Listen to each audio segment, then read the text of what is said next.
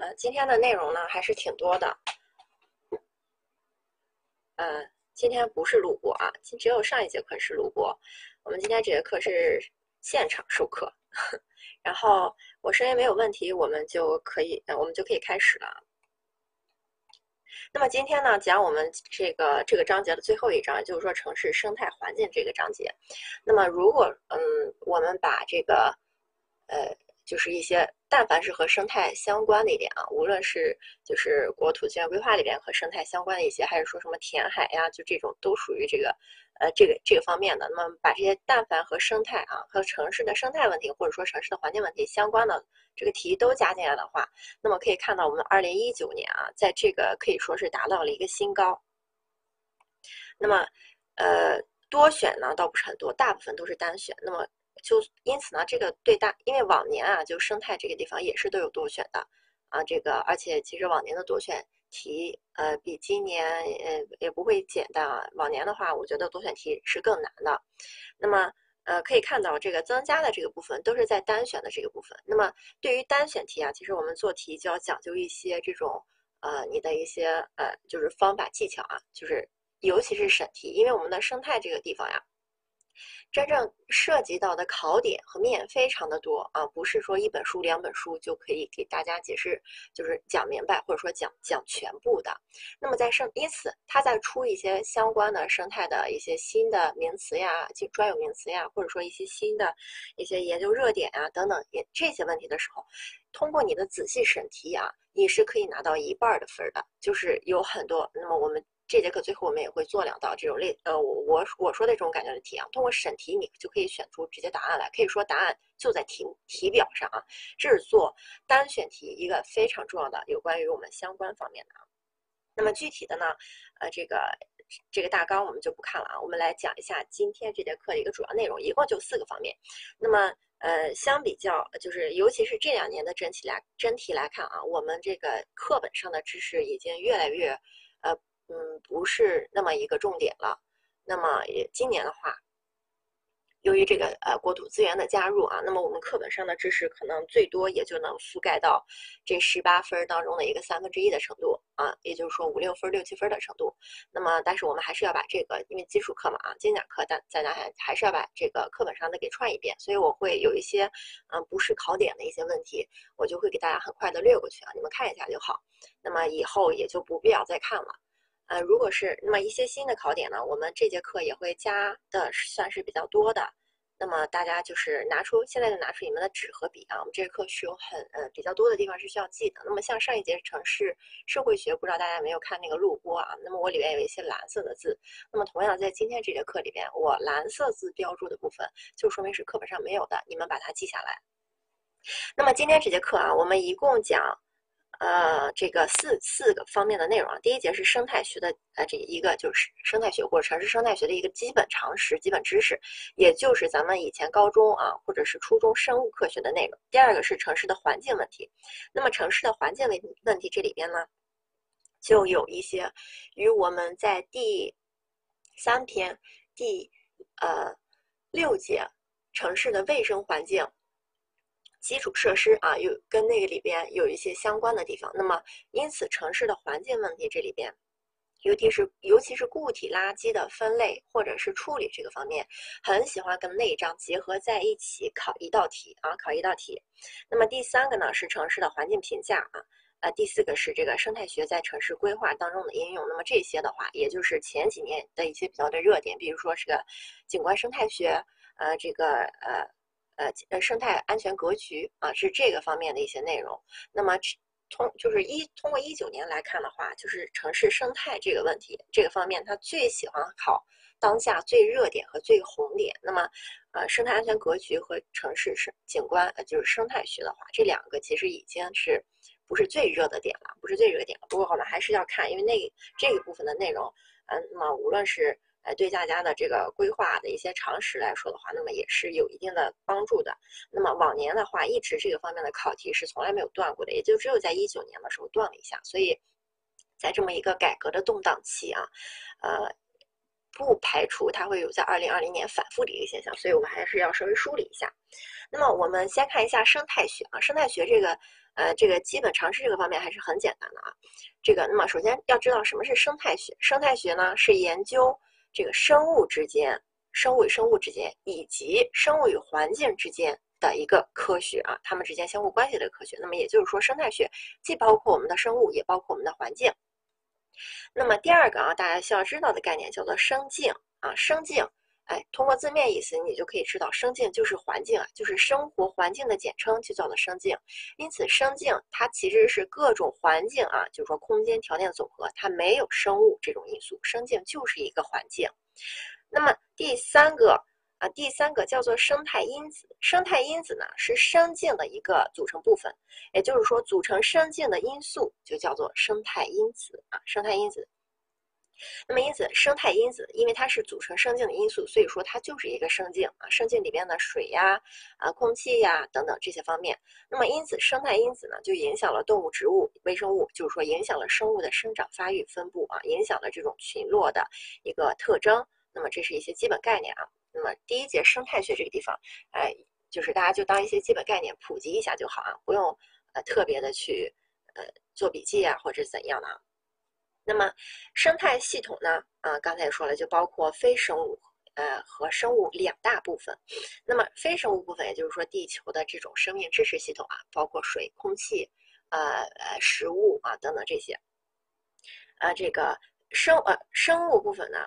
就包括生产者、消费者，没有食物啊，刚有这个食物是属于下面的啊，因为我们主要吃的是这个植物和动物嘛，对吧？那么就是指空气呀、水呀，或者说石油呀等等这些非生物部分啊。那么生物的话是指生态功能的一个基础啊，包括生产者，哎，对吧？绿叶植物，消费者啊，你和我就属于或者说狮子、老虎、猫啊。分解者的话啊，那么就是一些真菌、细细菌、微生物啊等等这些。这都是一些基本概念啊。那么在生态学这个地方呢，我们还需要一些基本概念，就是这个群落和种群啊。种群是指同一个物种，就是一定时空当中同种个体的总和，叫做种群。那么也就是说，狮子啊，狮子这一类算是一个种群啊，蚂蚁这一类算是一个种群。嗯，它是指在一定的时空内。那么这个就像呃，比如说中国的这个呃。这个这个某一个城市的蚂蚁啊，和这个非洲某一个城市的蚂蚁，那么他们是，呃，他们是可以算，就是你你如果单独算的话，那么这是中国的一个生蚂蚁种群，这是一个非洲的蚂蚁种群，这是可以的，因为他们是有一定的时空内的。那么如果说你是把你的你的眼界很宏观，你是在一个整个地球的系统来看的话，那么整个蚂蚁可能可以算是一个种群啊。那么这是种群，那么种群呢是由同种个体组成，并且。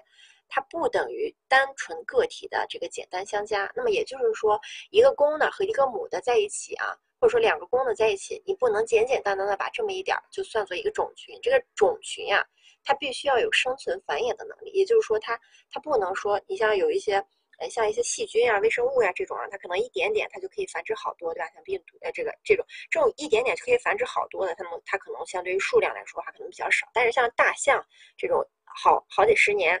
啊，这个怀孕期就很长，好几十年才生一头小象的时候啊，那只有两三个或者有三四个这种公象母象在一起，这个种群它这这几个是无法生存下去的，所以它们不能称之为一个种群啊，种群一定是要有一定的数量，并且有一定完整性的啊。那么它肯定根据它自己种群的这个性质，那么可大可小啊。那么种群具有完整性和统一性，反映了是反映了生物的一个整体所具有的特征。那么这是种群，那么与之相对应的容易记混的就是群落啊。群落是一个好多物种的一个集合啊。生物群落简称群落，是指居住在一定空间范围内的生物种群的集合。那么它包括这个植物种群啊、动物种群啊、微生物种群啊等等很多。各种种群，那么共同组成的生态部分的呃生态系统当中的这个生命的部分，它的特点就是必须要有一定的这种营养结构或者是组织啊，那也就是说是呃比如说呃在草原这种呃生态系统当中，那么鹰吃兔子，呃或者说鹰吃蛇对吧？蛇吃老鼠啊，这个呃呃这个老鼠可能是草啊，那么。就是它们之间相互发生了一些呃一一对应的一些关系啊，它们之间存在着谁吃谁，因为吃了它就可以获得它的营养，对吧？获得它的能量，那么因此这个具有一定的呃这个营养结构和组织，那么它们的这个数量是在这个不停的演变和发展的。那比如说咱们以前学生物课的时候也知道，如果一个草原上它的这个老鼠的数量多了啊，那么随之与之相应的，它的上位的主体啊，不管是蛇还是老鹰，也就会随之增加。那么，呃，那么这个增加了之后呢，它就会来更多的吃掉这些老鼠。哎，这个数量两个人或者说三者啊，再加上那些它吃的这个粮食的话，那么三者之间的一个数量是在不停的变化的，在这种变化中获得一种这个稳态啊。因此，它有一个动态的特征。那么，其次，它不是简单物种的叠加，也就是说，不是说我刚才说的仅仅这三个物种就可以，还包括它整个的一些其他，比如说它肯定有微生物呀，还有一些其他的草呀，啊，这种植物呀，啊等等这些啊，就是它需要很多一很多种这个物种共同组织这个稳定的群落，就是说，在这个群落当中，它可以单独活下去。那么，群落有高层次呀、低层次啊，哎，这个有高级层次，那么具有特殊的规律。那么，群落中呢，物种多样。哎，个体众多啊。那么一般来说哈，植物群落、动物群落、微生物群落，或者说陆生生物群落、水域生物群落啊，可以看到它都是一个很大的范围内的啊。那么这是一个群落。那么生态系统啊，生态系统呢是指一个特定的地段当中全部的生物和物理环境的统一体和物理环境的统一体。那么生态系统。啊，它是指在一定的空间内，生物和非生物成分通过物质的循环、能量的流动、信息的传递而相互作用、相互依赖啊，所构成的一个生态这个呃功能的一个单元。那么，因此在生态系统当中，既包括生物，也包括它的这个非生物啊物理环境。那么，简单的说，如果说小型的生态系统是什么呀？就是咱们如果去这这诶。不知道大家以前有没有做过啊？那种生态缸，对吧？就是这个密封好了之后，你可能只往里边浇点水啊，或者说你一开始往里边浇点水，你把它完全密封了啊，你不要让它的水分跑出来的话，那么这个生态缸可以活很久。这就是一个小的生态系统。那么这种像你养的这种啊，就是这种小型的，它算是有边界的，因为就边界就是这个缸，对吧？那但是如果说如果你把生态系统啊放到整个的我们的生呃生活圈，无论是你如果放大的话，那么可能是整个。我们地球的生态系统，你要小的话，那么比如说某一个岛上的生态系统，像某一个岛上的这个生态系统啊，孤岛马达加斯加这种孤岛上的生态系统，那么它也是有边界的，就是这个岛。但是如果说你把它放到某一个这个森林啊、平原呀，它这个边界其实是模糊的啊，可随时可能往外扩或者是往内收。那么，因此生态系统的边界有的明确，有的模糊啊，不一定。那么，生态系统的基本功能呢，就是用生态系统当中的生命物质，就是说生物、生物群落来实现的，主要就是靠生物来实现它的里边的基本功能。那么，它的基本功能是什么呢？物质的循环，对吧？能量的流动，信息的交流啊。那么，还有一个就是生物的生产。那么，下面这个是。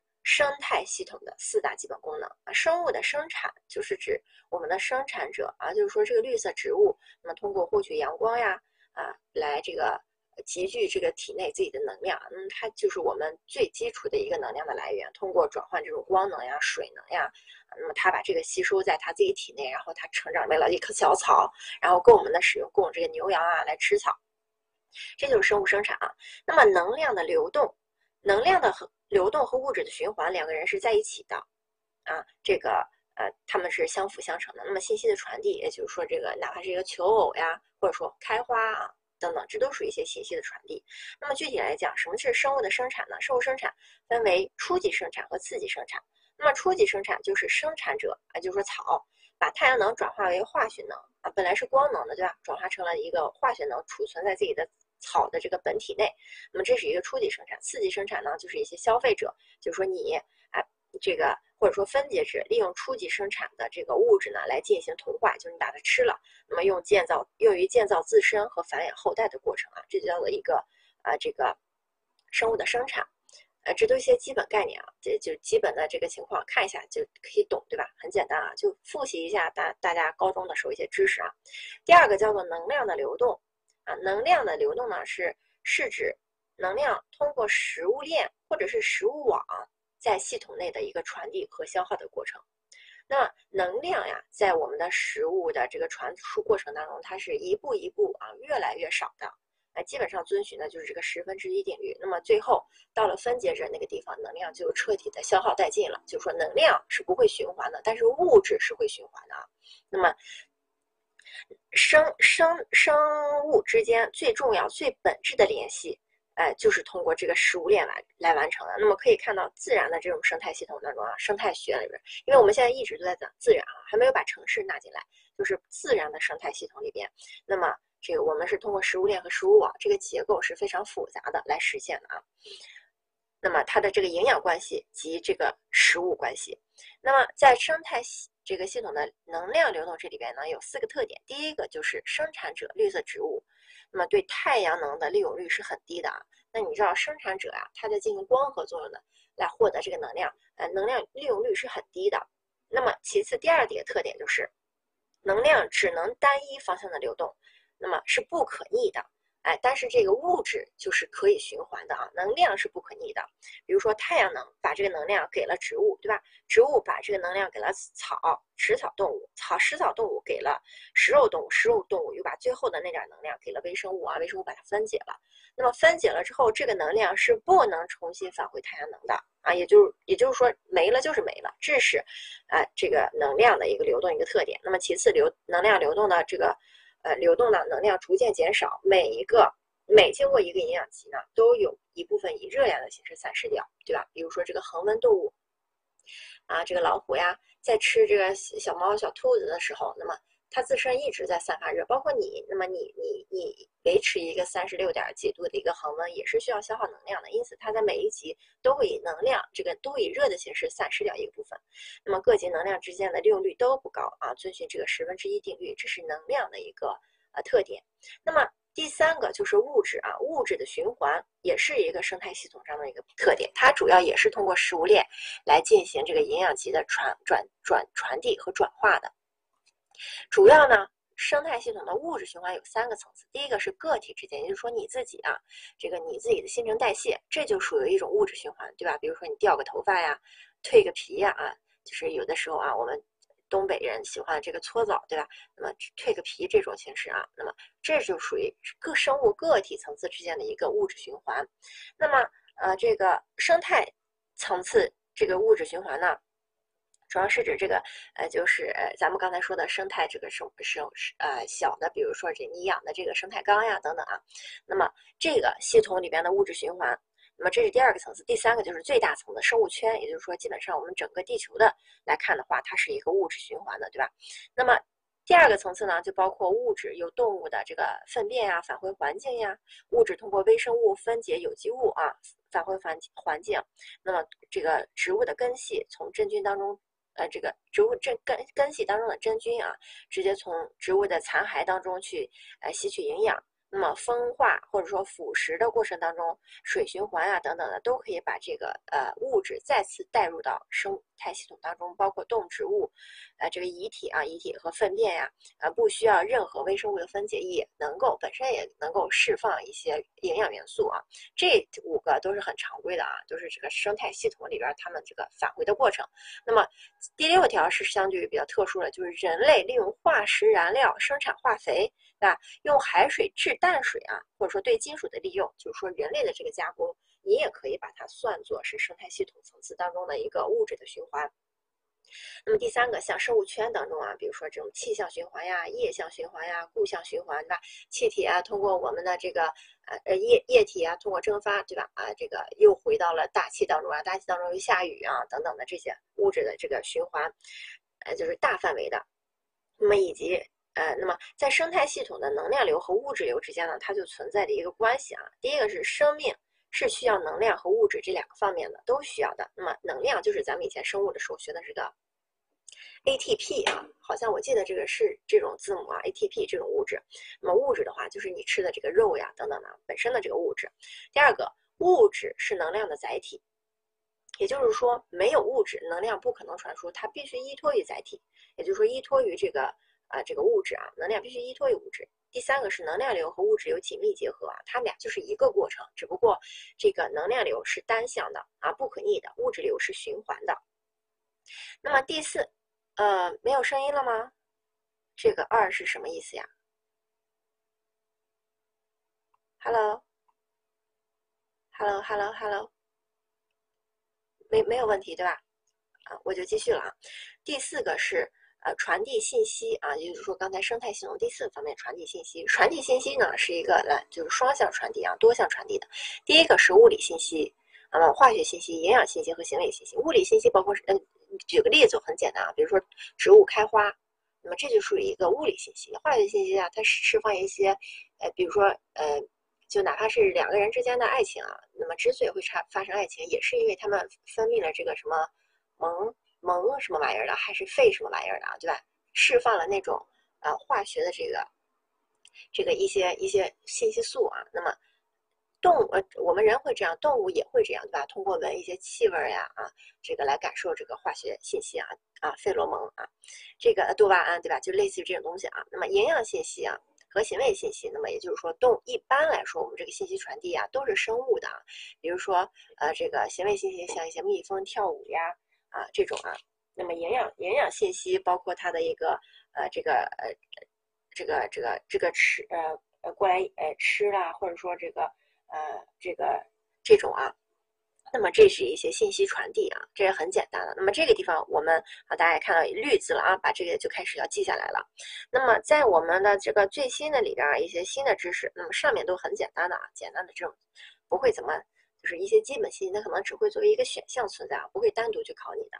那么在这个里边呢，还有一些刚才咱们讲了这个能量流呀、物质流呀啊等等这些。那么最新的考点里面呢，它还会给你出来一个隐藏流。那么什么叫隐藏流啊？或者说什么物质、人为物质流啊？我们来解释一下这个概念啊。通常与物质，通常与物质流啊，这个隐藏流啊，一般都是与物质流啊一起存在。那么隐藏流是指在生产的过程当中没有用的，但又必须就是伴随的这种无效的材料流动。比如说在加工矿石挖矿的时候，你是为了把这个真正的金矿挖出来，但是你挖的过程当中，你把一些普通的石头也就给开采了，对吧？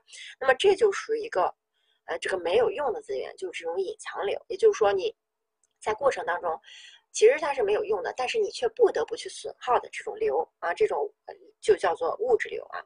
那么，呃，这个就没有进入市场的。那么这是第一个概念啊，大家需要记记知道一下啊，把这个记下来啊，记下来，记在书上啊，书上没有。第二个啊，我们的这个呃需要给大家补充的就是这个人为物质流。人为物质流呢，哎，其实它是跟我们这自然灾害有很大关系的啊。它主要是指引起地壳运动的一种重要的地质这个盈利啊，它深刻着影响着地球的这个表层系统。那么一般来说的话，这种人为物质流分为一次啊这个物质人为物质流、二次人为物质流和三次人为物质流啊。这个就是一个过程而已啊。那么，依次人为物质流呢，一般是指人直接对自然进行开采和搬运。那么，也就是说，刚才的这个挖矿啊，或者说挖石油，这就属于依次人为物质流。是首先，它是一个人为的物质流，是对这个自然环境呀，人为的去搬运。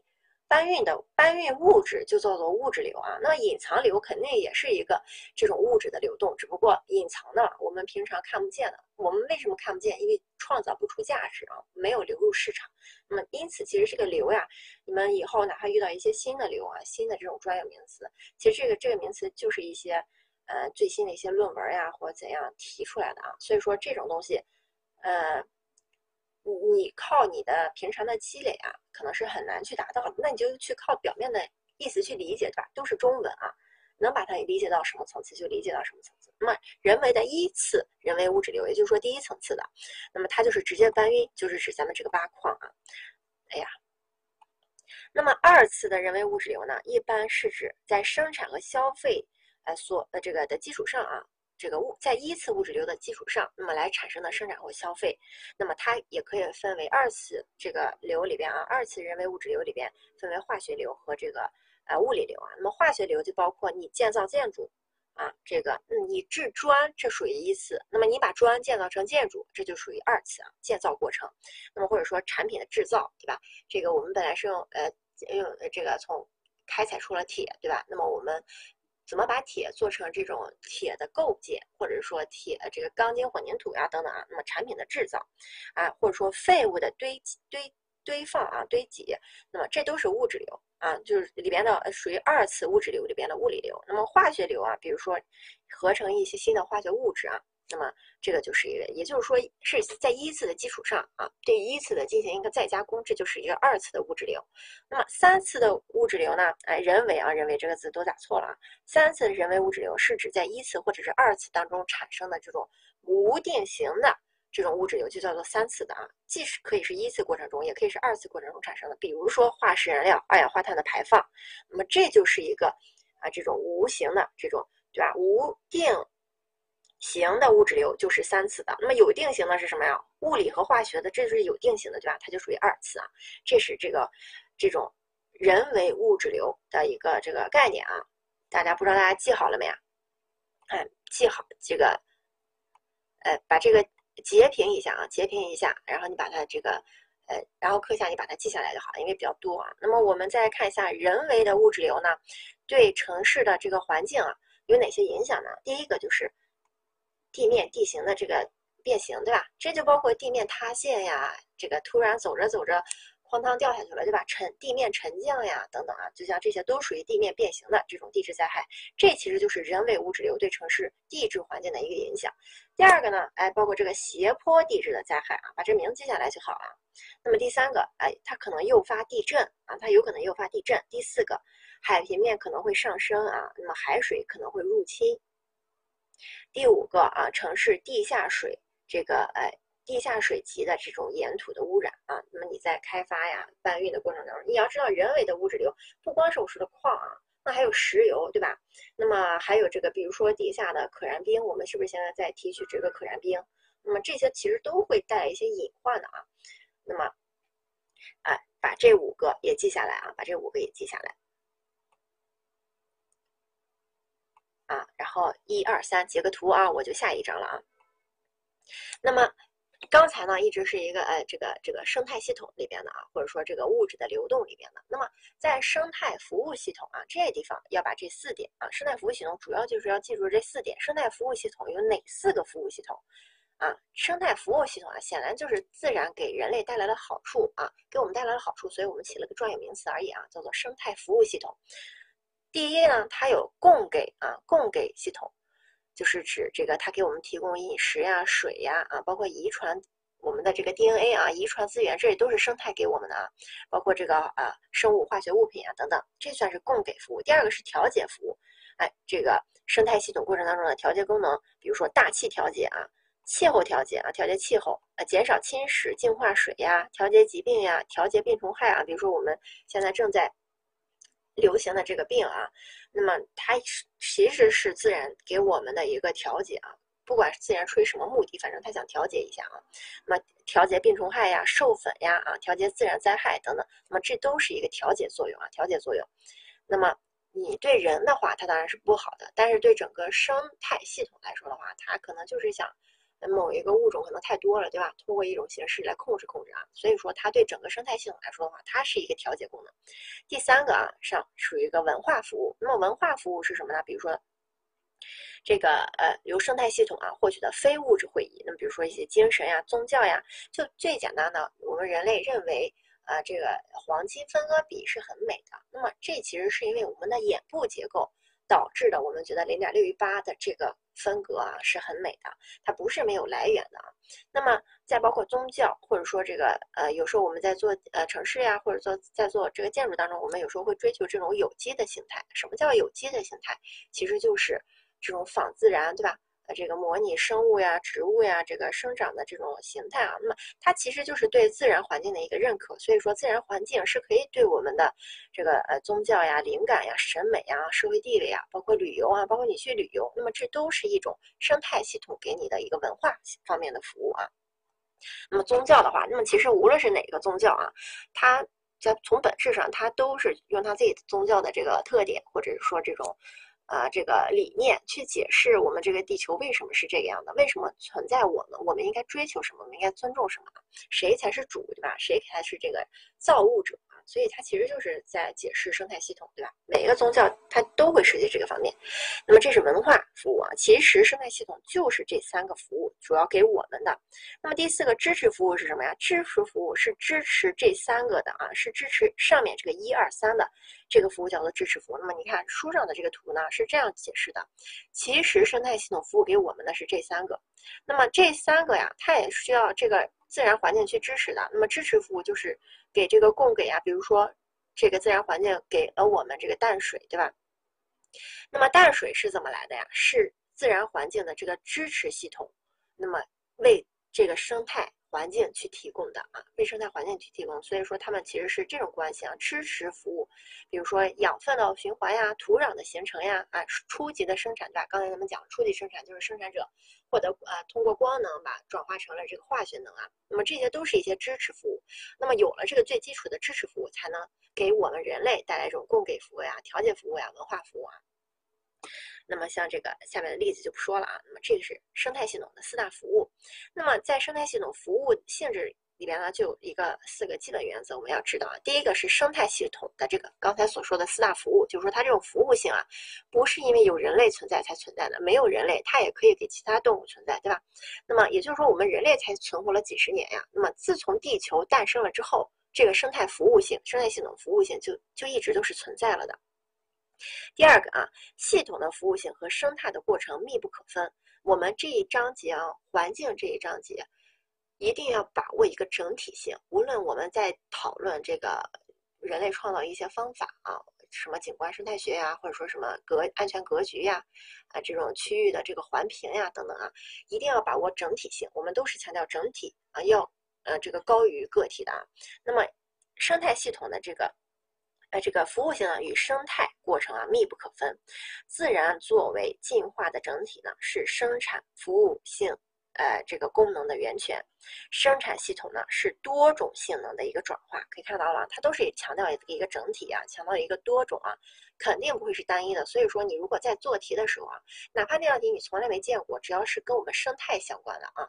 它只要是强调某一个方面，那么不强调另一个方面，这种这种选项一定是错的，一定是错的啊！你要有这个宏观感啊，在这一章学习当中，大家来做题的时候啊，嗯，让让大家死记硬背的东西其实不是很多啊，但是就是你要把握这个整体的思路去做选项，选项很好选啊，很好选。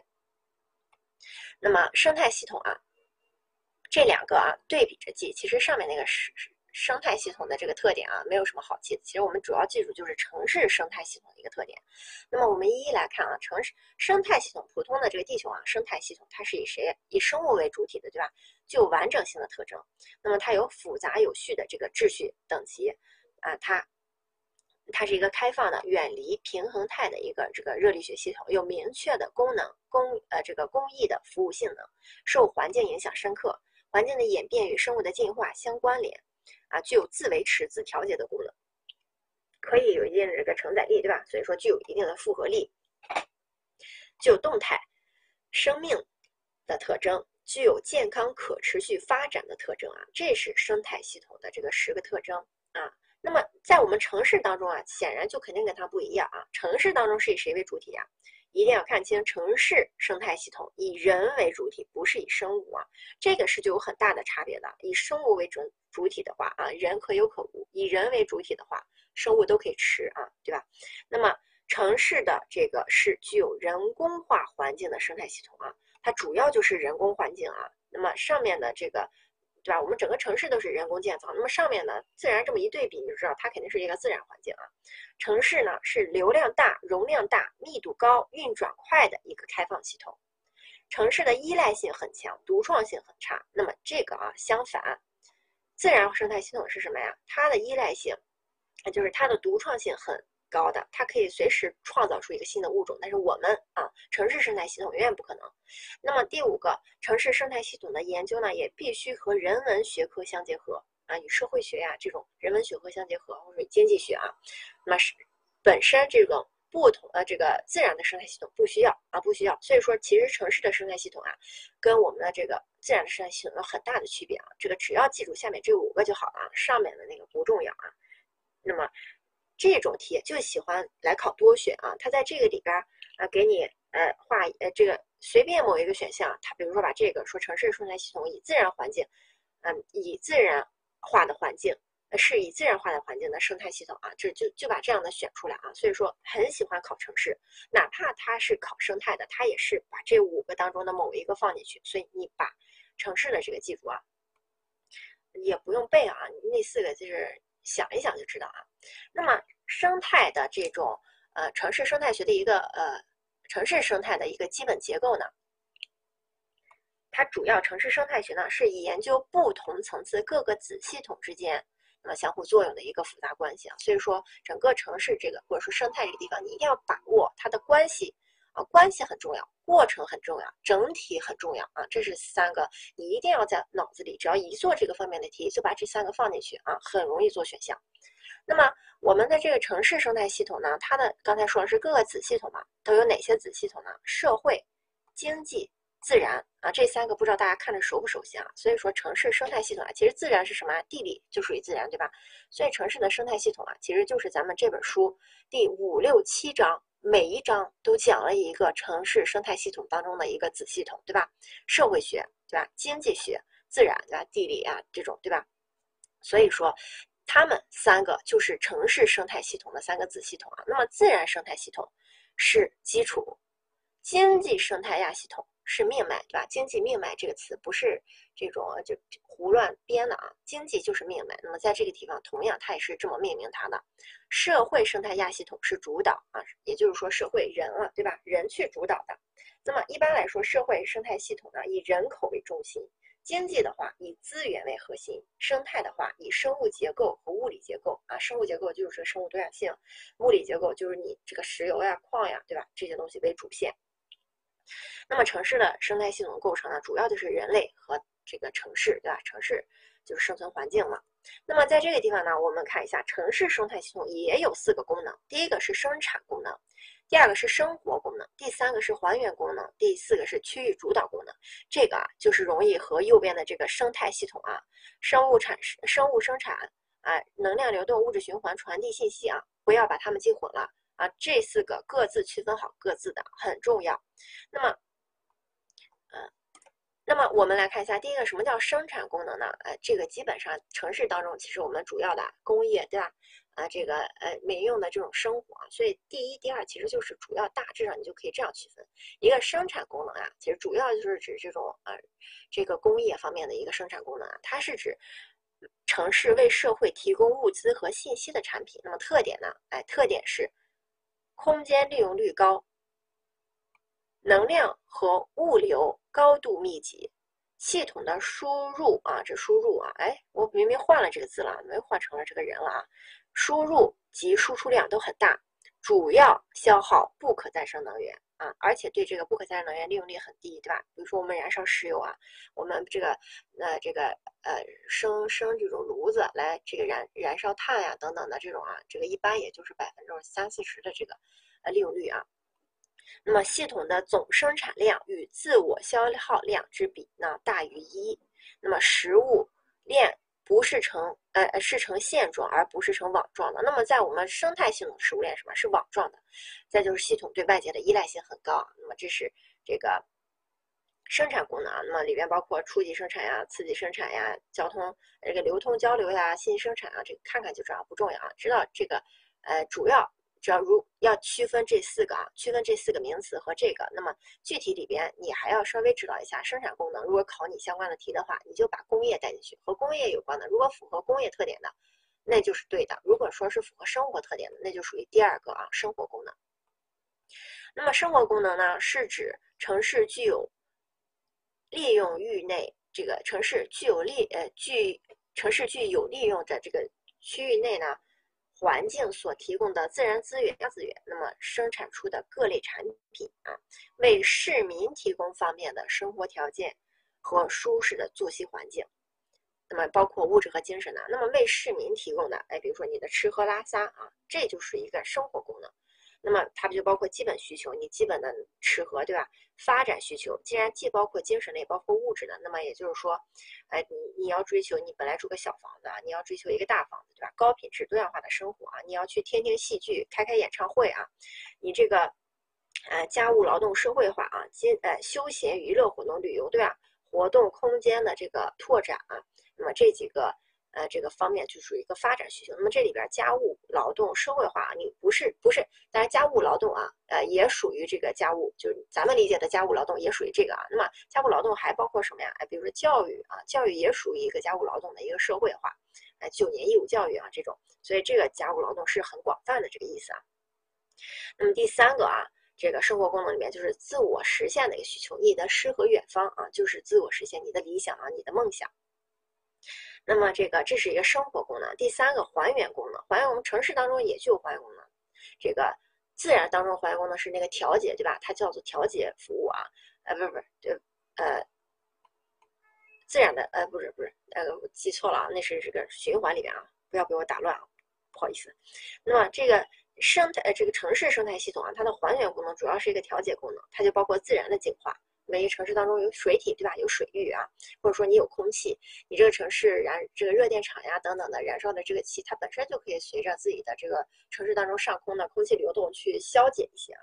那么还包括人工净化。那么一般说，只要是自然净化，无论是水、大气、土地啊，或者说绿色植物这种净化，它都是有限的。那么人工净化呢？哎，就是包括这种综合治理城市的水呀、啊大气呀、这个污染啊，咱们的这个污水处理厂，对吧？建设城乡一体化的城市绿地和开放系统，改善城市周围的环境质量，保护乡土呀，保护植物的多样性呀，保护动植物的多样性呀，等等的。那么这都是呃这个属于还原功能里边的啊。城市当中也具有这些功能。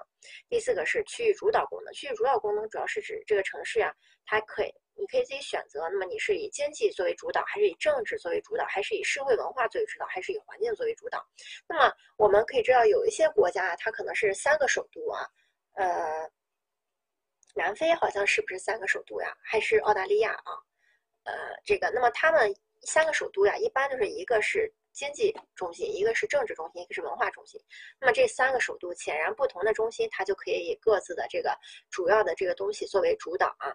那么像一些环境呀，环境比较呃这个重要的地区，比如说呃像 亚马逊啊，亚马逊地区它属于这个地球的城市之肺啊。那么如果那个地方是一个呃是一个城要建一个城市的话，或者说它就是属于一个城市的话，那么它要以环境为主导啊。要先考虑它的环境，或者说我们国家的话，像这个三江三江源头啊，三江源头部分，像这个西藏或者说这个呃云南有某一些地区啊，那么呃这些地方是我们黄河、长江等地的发源地，那么这些地方的一个城市也要以环境为主导啊，这是城市生态学的一个呃这个四个功能。那么这个地方呢，一定要对比。啊，这个城市生态系统当中的能量流和物质流的一个实现啊，它的城市生态系统呢，它的基本功能也是通过能量流和物质流，啊啊啊，玉树啊，三江的源头，对，就属于这种地方啊，就属于以环境啊为为基础的。这个呃，我们继续啊，那么能量流的特点呢，哎，就是在城市的系统当中，能量流的特点是什么呢？能量流。的来源不仅仅局限于这个生物能源，也包括大量的非生物能源。那么这个能源就很简单，非生物能源，石油、矿，对吧？生物能源啊，比如说我们燃烧的这个草呀、木头呀，那么这是属于生物能源。那么能量能源既有生物的，也有非生物的。在传递方式当中呢，城市生态系统的能量流动方式要比自然系统多啊。这个地方是一个比较，就是你可能会。放在多选里边，你很容易就会忽视的啊。在城市生态系统，我们的能量流动方式啊是可以通过，因为我们有这个各种机械加工呀，或者是呃生产呀。你如果把人放到一个自然的环境里边，基本上我们这个不会去吃了大象，对吧？嗯，那么你就是说，我们人类其实，在自然生态系统当中，它是有自己的一个生态位的啊，那不是特别高的。但是因为我们有了城市啊，有了各种工具，导致我们现在特别高，对吧？所以我们的能量流动，我们这个有很多的方式啊。那就比如说你现在狗啊，动物呀，对吧？你吃你吃的这个粮食啊，你说一个猫，它现在吃牛肉啊，它如果在自然生态系统，它不会存在这种能量流动的这个方向的，对吧？那么是不可能的。那么。那么这因此呢，城市当中，因为我们有很多人为的参与啊，所以它的能量流动方式要比自然多得多。能自然当中只有一个食物链或者说食物网的一个方向啊。那么第三个，能量流动的机制上呢，自然生产系统的能量流动呢是自发的，而城市的呢是以人工为主的啊，以人工为主的。那么在能量的消费过程当中，城市的环境有可能遭到破坏，但是在自然生态系统当中啊，它的这个能量的流动啊，或者说消费的过程当中，就是谁吃谁对吧？不会造成污染的啊。那么第四个，能量流动方式呢，在城市当中一般都是一次性的，对吧？我们把这个牛肉吃了就是吃了啊，我们不会再被上一级吃掉。那么或者说我们用了这个呃化石能源，也就是用这一次啊。但是在呃这个。呃，这个就是大多数方式是一次性的啊。那么我们为了去呃这个呃更有效的利用这些能源，我们一般是通过多级利用的方式来提高利用率。那么也就是说，本来我们发电厂就是发电厂，热力场就是热力场，后来我们为了提高它的利用率，把两个厂合到一起了啊，这就属于通过多级利用的方式。那么除了部分的能源呢是由辐射啊，也就是说热损耗，那么传递的话，一般都是由各类物质啊去这个携带的。那么这就是一个，呃，这个城市啊，相对于这个自然它的一个能量流啊，或者说这个对能量流的话，它是有自己独特的特点的啊。那么物质的循环啊，也就是说还是城市当中物质的循环。那么城市的物质的循环啊，对外界具有一个很强的依赖性，它既有输入又有输出啊，并且输入大于输出啊，就是说这是一个城市，它得到它采的这个木头，或者说它得到的这个。啊，这个石油啊，它本身可能存在一百的这个一百，哎的能量啊。那我们实际上输出了之后，加工完了之后或被我们利用了之后的话，可能就剩五十了。所以它的输入肯定要大于输出。那么生产性的物质远远大于生生生活性的物质。生产性的物质什么？工业啊，工业的这个物质远远大于我们生活的这个物质啊。那么这也就是为什么我们在讲供电呀，或者说供水的时候，其实我们这个负荷为什么很有可能不是在我们市中心？因为我们市中心大多是人流密集的地方啊。但是其实这些物质它的输送，它的一个大用量的地方，往往是一些工业的地方。第四个，城市生态系统的物质流缺乏循环啊，自然是循环的，我们的物质流往往是一个单向的。那么第五个。啊，这个物质循环呢是在人为的干预下进行的。那么物质循环呢可能产生大量的废物啊，这就是我们的这个呃城市的这个循环物质循环其实很大的缺点啊。那么如果说我们要利用这个城市的生态学的原理去呃这个呃去调节的话，那么最好就是用多级利用能量啊，多级利用能量，循环利用物质，节能啊，节能这个适用的技术啊。利用这些节能技术啊，那么通过这个这三个方面去，呃，实现呃我们的这个呃城市节能。那么这个呃这啊对，然后呃这个还是是这个城市生态学的一个内容啊。那么具体的城市生态学的一个研究内容呢是三个内容，第一个是研究城市的生态系统，第二个是研究城市居民生存的环境。第三个就是将城市生态学的知识应用于城市研究啊，城市规划和建设。那么具体的研究城市的生态系统有什么呢？城市的生态系统的主体就是城市的人口和城市的环境啊，因为这里边城市的生态系统就是这两部分组成的，人和城市环境。那么第二个，研究城市啊这个生态学的要素啊和环境的要点。那么物质的这个代谢呀，能量的流动呀，这个看看就好啊，不重要啊，这些黑字。那么它们之间的一个相互关系，那么研究城市与其他生物的一个状况啊，城市其他生物的一个状况和人类的一个关系。那么研究城市生态系统和其他生态系统的一个关系，从全球的角度研究城市化对整个这个地球生命支持系统，也就是说对整个生物圈的一个影响啊。那么也就是说，研究城市的生态系统呀，要么就是人和生态系统的关系，要不就是我们整个城市环境与生态系统的关系。也就是说，它这两个主体与其他方面的关系啊，就是城市的啊生态环境所研究的这个第一个内容。第二个就是这个研究城市这个呃居民生存环境的一个质量啊，也就是说我们的生活指标、生态活动指标呀，比如说这个 PM 二点五呀啊等等这些，那么以及它的改善。途径和责任的方法。第三个就是，那么根据这个城市生态学的一些知识，我们具体应该怎么来排布我们的这个城市呀？怎么来进行建设呀？哪个地方可能湿地需要保护一下呀？啊，等等这些，那么来开展实践啊。那么这个地方啊，哎，大家就可以看到了啊，把这个这一页又是一个补充的啊，把它记下来。那么这个地方就会出又有一个新的名词啊，叫做生态环境材料。生态环境材料啊，生态什么是生态环境材料呢？它的概念就是指具有良好的使用性能和优良的环境协调性的材料。实际上呢，是赋予传统材料，呃，这个呃是赋予传统结构材料、功能材料以及优异的环境协调性的材料。它要求材料的工作者在环境的意识下开发新型材料或改进改造这个传统材料啊。那么它的特点是什么呢？资源能源的消耗比较少啊，生态环境材料它的第一个特点就是资源能源消耗比较少啊，这种环境这种材料对资源能源消耗少。第二个是对环境的污染小，第三个是可循环利用率高，第四个是可降解化，第五个是这个可循环利用。所以这个地方概念啊其实不重要，它最重要的是记住它的特点啊，记住它的特点。那么可以看到它实际上是赋予传统材料啊。这个结构材料、功能材料啊，这个呃一些特性的啊，那么这个把这个页记记下来啊，记下来。那么这就是生态环境材料，它主要呢目前可以分为生物降解材料，这就是例子了。什么是生态环境材料啊？生物可降解的材料、绿色包装材料或者说仿生材料啊，这三个材料啊，这三个材料这个例子啊和特点，哎，是这个往往虽然说它往往考的时候它好像是在考你概念啊，但实际上你抓住下面的特点。和例子，你就能够选出错误答案来。所以这个地方啊，记住下面这个啊，记住下面这个，这是生态环境材料啊，生态环境材料。这张记下截图了吗？啊，截图啊，三二一，截一下图，我就下一页了啊。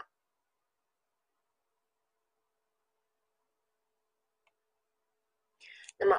刚刚呢，这就是整个的一个第一章节啊。那么第二章节我们就要讲城市的环境问题了。哎，说也就是这个污染呀等等的这些问题了。有声音吧，同学们？嗯，没有人理我哈？Hello，嗨。刚才那页截图了吗，同学们？啊，有声音我就继续了。那么这个。城市的这个环境问题啊，那么我们就看一下几个基本概念啊。你看这儿这个地方，我基本上就没有什么字体的变色，对吧？哎，所以说就看一下就好啊。那么城市生态学与环境科学呢，这个的研究的环境呢，都是以人为中心。那么含义就是地球生命支持系统是地球人类生存条件和要素的总和。那么这就是环境，它的构成要素呢，就是包括自然环境和社会环境啊。那么一般来说，城市环境。如果说这个呃城市环境啊，狭义的来说的话，主要就是指物理环境，那么也就是说这个温度呀、湿度呀啊等等这些。广义的环境除了物理环境之外，还包括什么呢？社会环境、经济环境、美学环境。啊，也就是说，我们这个城市环，也就是说你在这个时候，你就每次想到这些啊，它在城市环境啊，或者说城市生态系统分类当中，你就想想咱们这本书的五六七章啊，其实就是这个。这个分类啊，广义的就是五六七啊都在里头，狭义的就只有物理的，对吧？那么一般城市环境的要素啊，就是六呃五个要素啊，自然要素对吧？自然环境，呃自然环境呢是这个构成的一个基础。那么人工啊人工要素，人工环境呢是实现这个呃物质基础的设施。那么社会环境啊，社会环境是各方面提供的条件。经济环境啊。是潜力啊，是潜力，景观环境，那么美学环境了，对吧？是城市的气质，城市的形象，那么城市环境就是简单的这些啊。那么城市的环境问题呢？哎，狭义上一般就是指环境污染，广义上的话又包括自然资源的破坏、枯竭啊，这个劫缺以及人类定居和城市发展所引起的种种问题。就是说，广义上只要跟人类有关的问题都叫做环境问题，狭义上来说啊，就是环境污染。那么环境污染呢？哎，第一个是呃，就分为两个方面啊。第一个是原生环境的这个问题，呃，也就是说像火山喷发呀、地震呀，跟我们人没有关系的，就算是原生环境问题，也就是说第一环境问题。跟人类相关的啊，也不能说完全相关的啊，就是说第二层次的，那么叫做次生环境问题，也就是说第二环境问题，包括生态破坏啊，生态破坏，那么环境污染。资源浪费啊，那么这些就属于次生环境问题。那么在我们现在就我们人类啊发展的历史上的话，主要这个环境问题就是从工业革命之后开始的。那之前或者说其实现在的农村呀不太，主要它没有工业啊，没有这种手工业啊，大量的这种人流密集，其实我们现在农村也不存在什么特别大的环境问题啊。那么但如果一旦有了工业，或者说人大量密集，像城市这种存在，它就会有环境问题。那么一般来说的话，生态环境早期的破坏啊，一般都是局域性的、很小的啊。工业革命之前的，比如说这个起个火呀，啊，这个发生个。呃，这个地震呀，啊，这生态环境的破坏很小型的、很局域性的。第二个时代就是从工业革命之后啊，近代城市的环境问题，比如说臭氧层的空洞啊，土地的退化啊，环境的污染，这些都是跨区域的。因为臭氧层的破坏，呃，大家也我相信之前你们这个常识也知道，一般我们来说的话，氟利昂呀。啊，这个冰箱为什么现在叫无氟的这种冰箱啊？那么氟利昂的这种就对这个城市的臭氧有很大的破坏。那么当然也包括二氧化碳的增多啊，也对城市臭氧会有破坏的啊。那么这个这些呢，就可以看到它已经是跨区域的。那么以前都是局部的，那么这些就已经是跨区域的，就接近全球性的问题了啊。但是近代的啊，也就是说到八十年的时候还没有特别的明显啊，已经出现了这个问题。当代的环境问题呢是什么呢？是全球性的了。接呃这个接近极限的。那么嗯，比如说近代的环境问题，比如说什么呀？就像这个伦敦当年的这个雾，作为一个雾都的时候啊，就是伦敦当年就环境很污染的时候，工业革命特别集中的时候，那个时候。伦敦的这个空气污染就是伦敦的空气污染啊，它没有传播到其他地区。但是当代的环境问题，这个雾霾问题是怎样的呢？哎，我们是不是不管是不是真假，我们就举个例子啊，比如说像日本呀、韩国呀，他们是不是当年怪我们国家的这个空气质量，这个坏的这种空气质量，哎，用风吹过去了，对吧？那么这就是一个全球性的一个特点啊。当然不光是这个，如果说合适的例子的话，比如说人类，我们大量的使用农药，早期的这个农药有这个，嗯。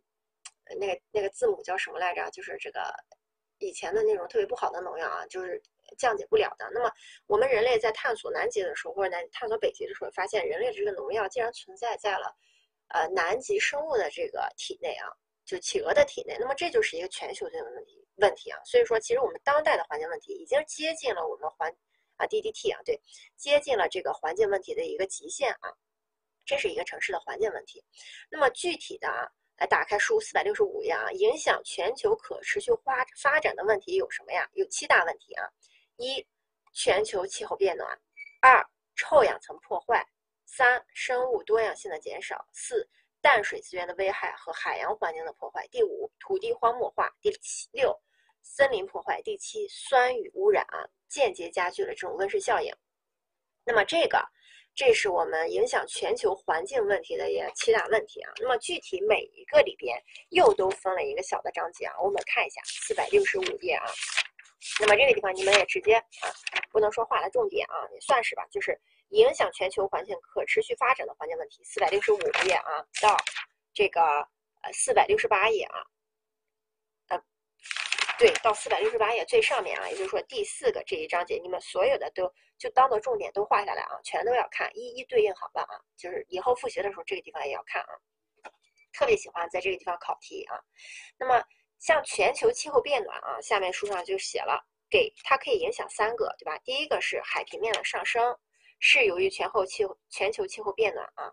那么第二个，全球气候变暖还造成哪些危害呢？加剧洪涝。那么第三个影响生态系统和人类的健康，这个呀，就你要一一对应起来。他就比如说，他会可能问你，全球气候变暖给我们带来了哪些危害呢？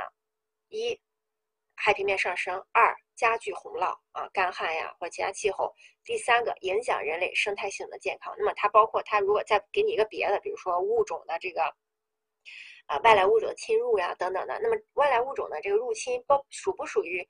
全球气候变暖呢不属于啊，它就这三个啊，就是这三个。那么其实这个很好记啊，全球气候变暖就天变热了，对吧？水，那么我们的城这个呃地球上的水很有很多的水是以冰的，或者说大部分水都是以冰的形式存在的。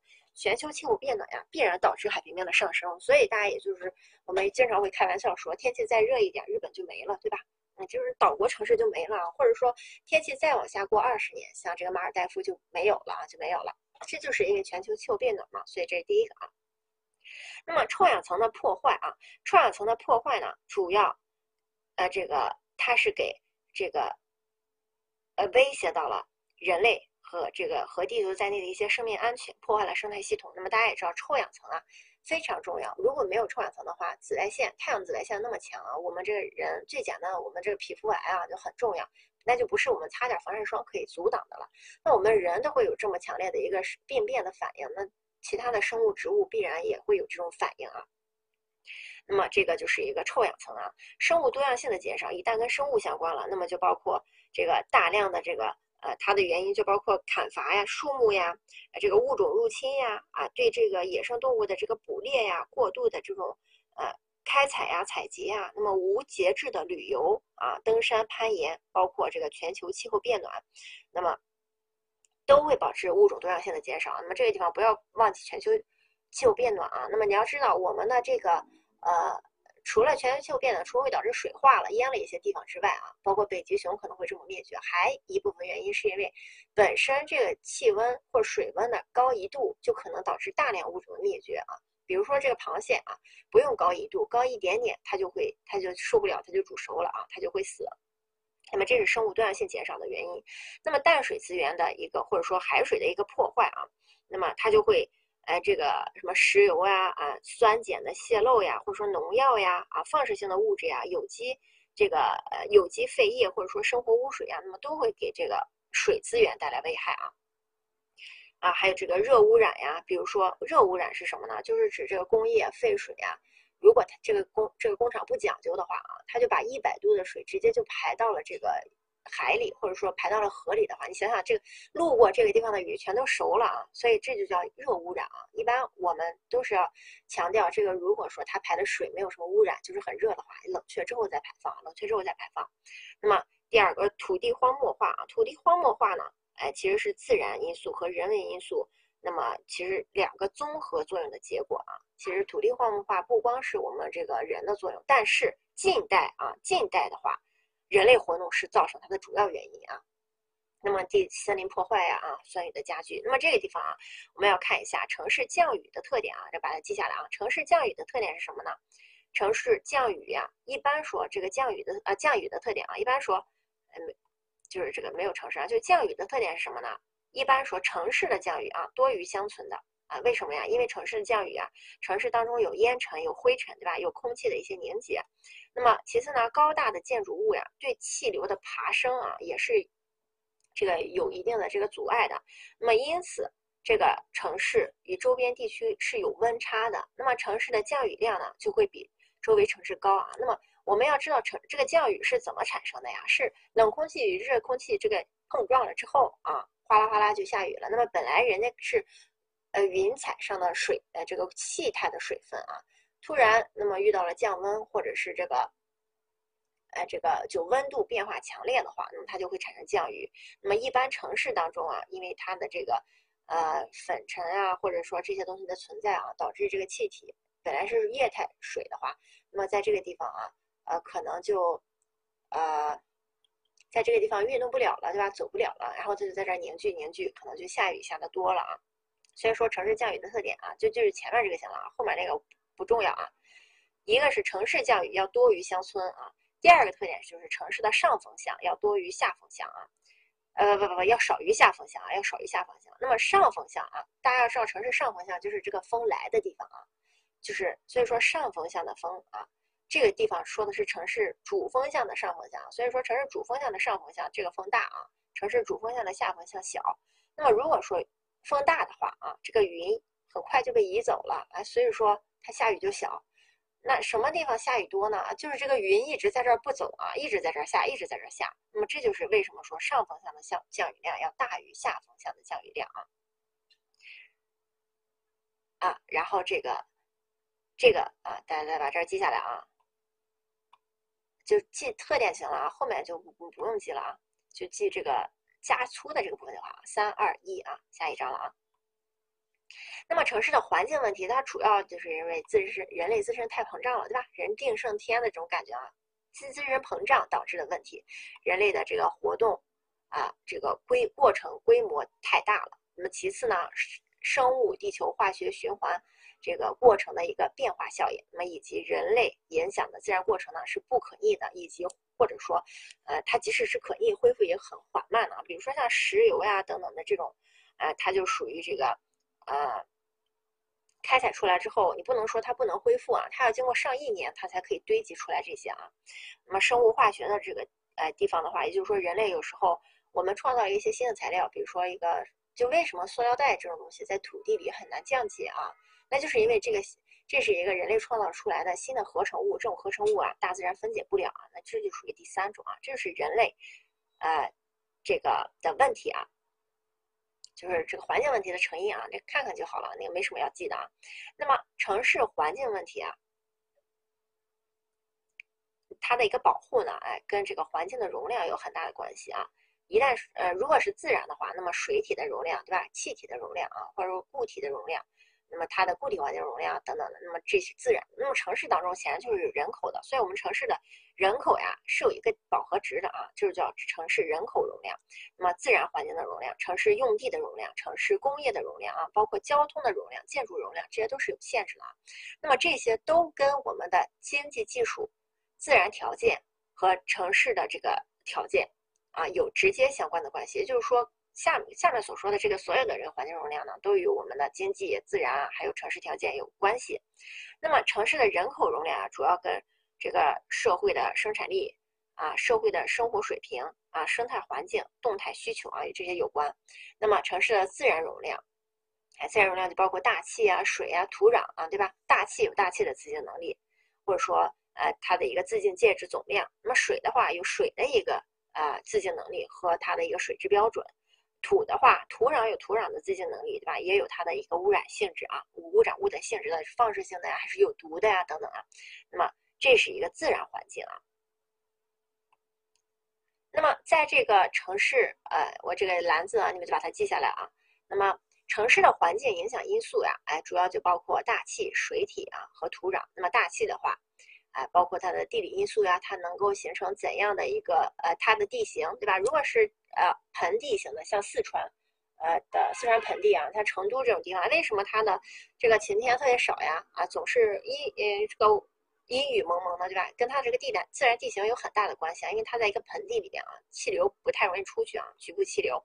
那么这是一个自然因素啊。那么呃这个地方也就要知道高层的建筑物呀，还有说热岛效应的原因。那么就跟这个有很大的关系啊，像温室气体呀，呃，这个二氧化碳增多啊，植物越来越少，那么污染也呃这个，呃这个地面啊，或者说建筑的颜色太深，对吧？那么这个地方我们要想一想啊，如果说是这个径流地面的径流系数啊，这个或者说地面的渗透率啊，什么样的地面渗透率高呀？哎，只就是径流系数啊，什么样的地面径流系数小呀？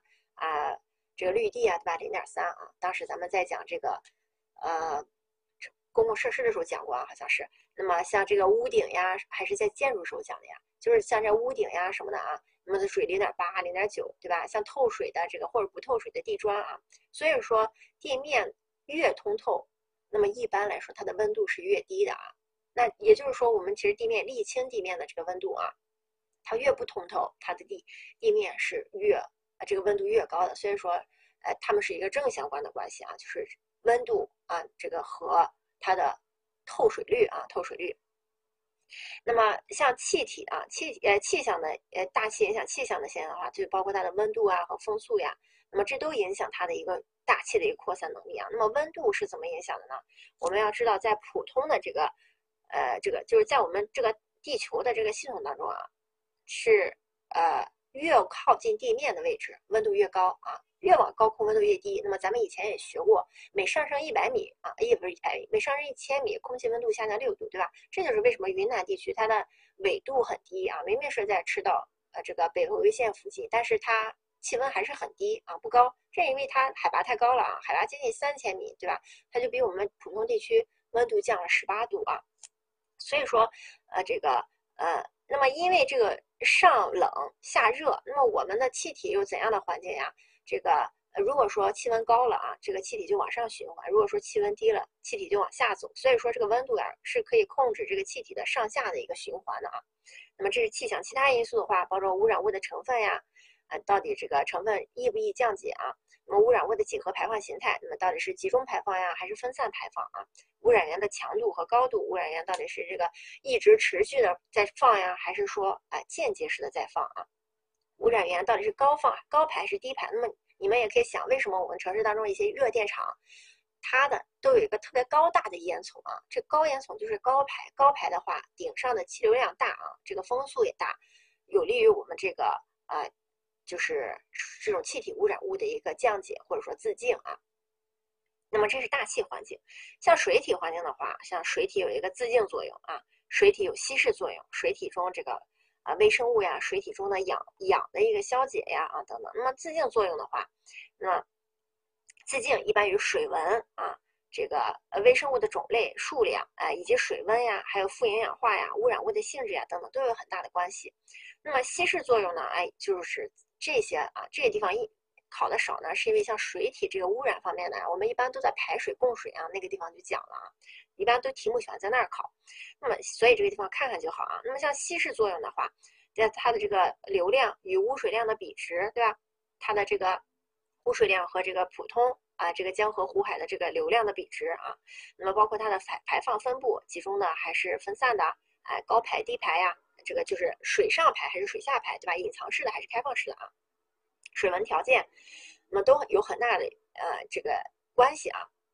那么什么是水文条件？比如说，呃，这个像呃千岛湖啊，或者说这个白洋淀，那么这个水其实是流动性比较强的，那么它的水文条件可以说是比较好的啊，流量比较大，它的这个自净能力或者说稀释能力就比较强。像这个高原湖泊啊，像滇池呀，或者说像这种呃高原湖泊，像香格里拉某一些这种圣呃这个。就是一些圣比较好的一些池啊，或者说像这个泸沽湖呀，啊，像这个呃等等的这些地方啊，那么它的这个水啊，嗯，其实呃，尤其是像呃滇池啊，昆明的滇池中，它的水啊看着很大，但是它很浅，而且它的流动性很弱，基本上就靠降雨呀、蒸发呀，呃，不太能往外流啊。就是它的循呃，就是它的这个注入新水和这个排水的这作用不是很好的时候，这是属于水文条件不是很好。那么如果一旦这种地方污染了的话，它就很难去治理啊，这就影响了它的水体自净和这个稀释能力的这个水文条件啊，包括水中的微生物的含量呀，水中的氧气含量，对吧？富氧的这个啊水体环境啊，那么土壤环境呢，主要是土壤环境。本身它有一个背景值，那么它到底是酸性还是碱性的土壤，对吧？有一些盐碱地，那么它就属于一些碱性的土壤啊，或者说某一些重工业啊，那么呃呃对洱海啊，那么有一些重工业的话，这个蓝字不通顺吗？我还没看啊，一会儿讲到那儿再看吧。这个呃，那么它本身的这些金属含量啊或者酸碱度啊，它就对一些啊这个固体。可能存在影响啊，比如说对金属啊，酸性的可能对金属存在影响啊，对吧？土壤的背景值就是一个影响因素。第二个就是土壤的自净能力啊，包括它的物理净化呀、化学净化呀、生物净化，对吧？土壤当中也是有些微生物的啊。那么与呃这个微生物一般与农药的净化有关。那么土壤的一个自净能力，还有一个土壤的酸碱性啊，土壤的酸碱性一般都是与重金属的有嗯溶解有关。那么这个里边我们就要讲一个新的概念，叫做土壤双向水环境效应。土壤双向水环境效应，一旦说双向啊，大家就要想到它是一个双刃剑啊。土壤对水环境，就是如果说呃，就是有一些东西需要污污染了，我们需要去进行净化的话，这个土壤既可以对这个水环境有一个好的效果，也有一个不好的效果啊。就是土壤的水呃双向水环境的效效应呢，主要是指土呃土主要是指土壤。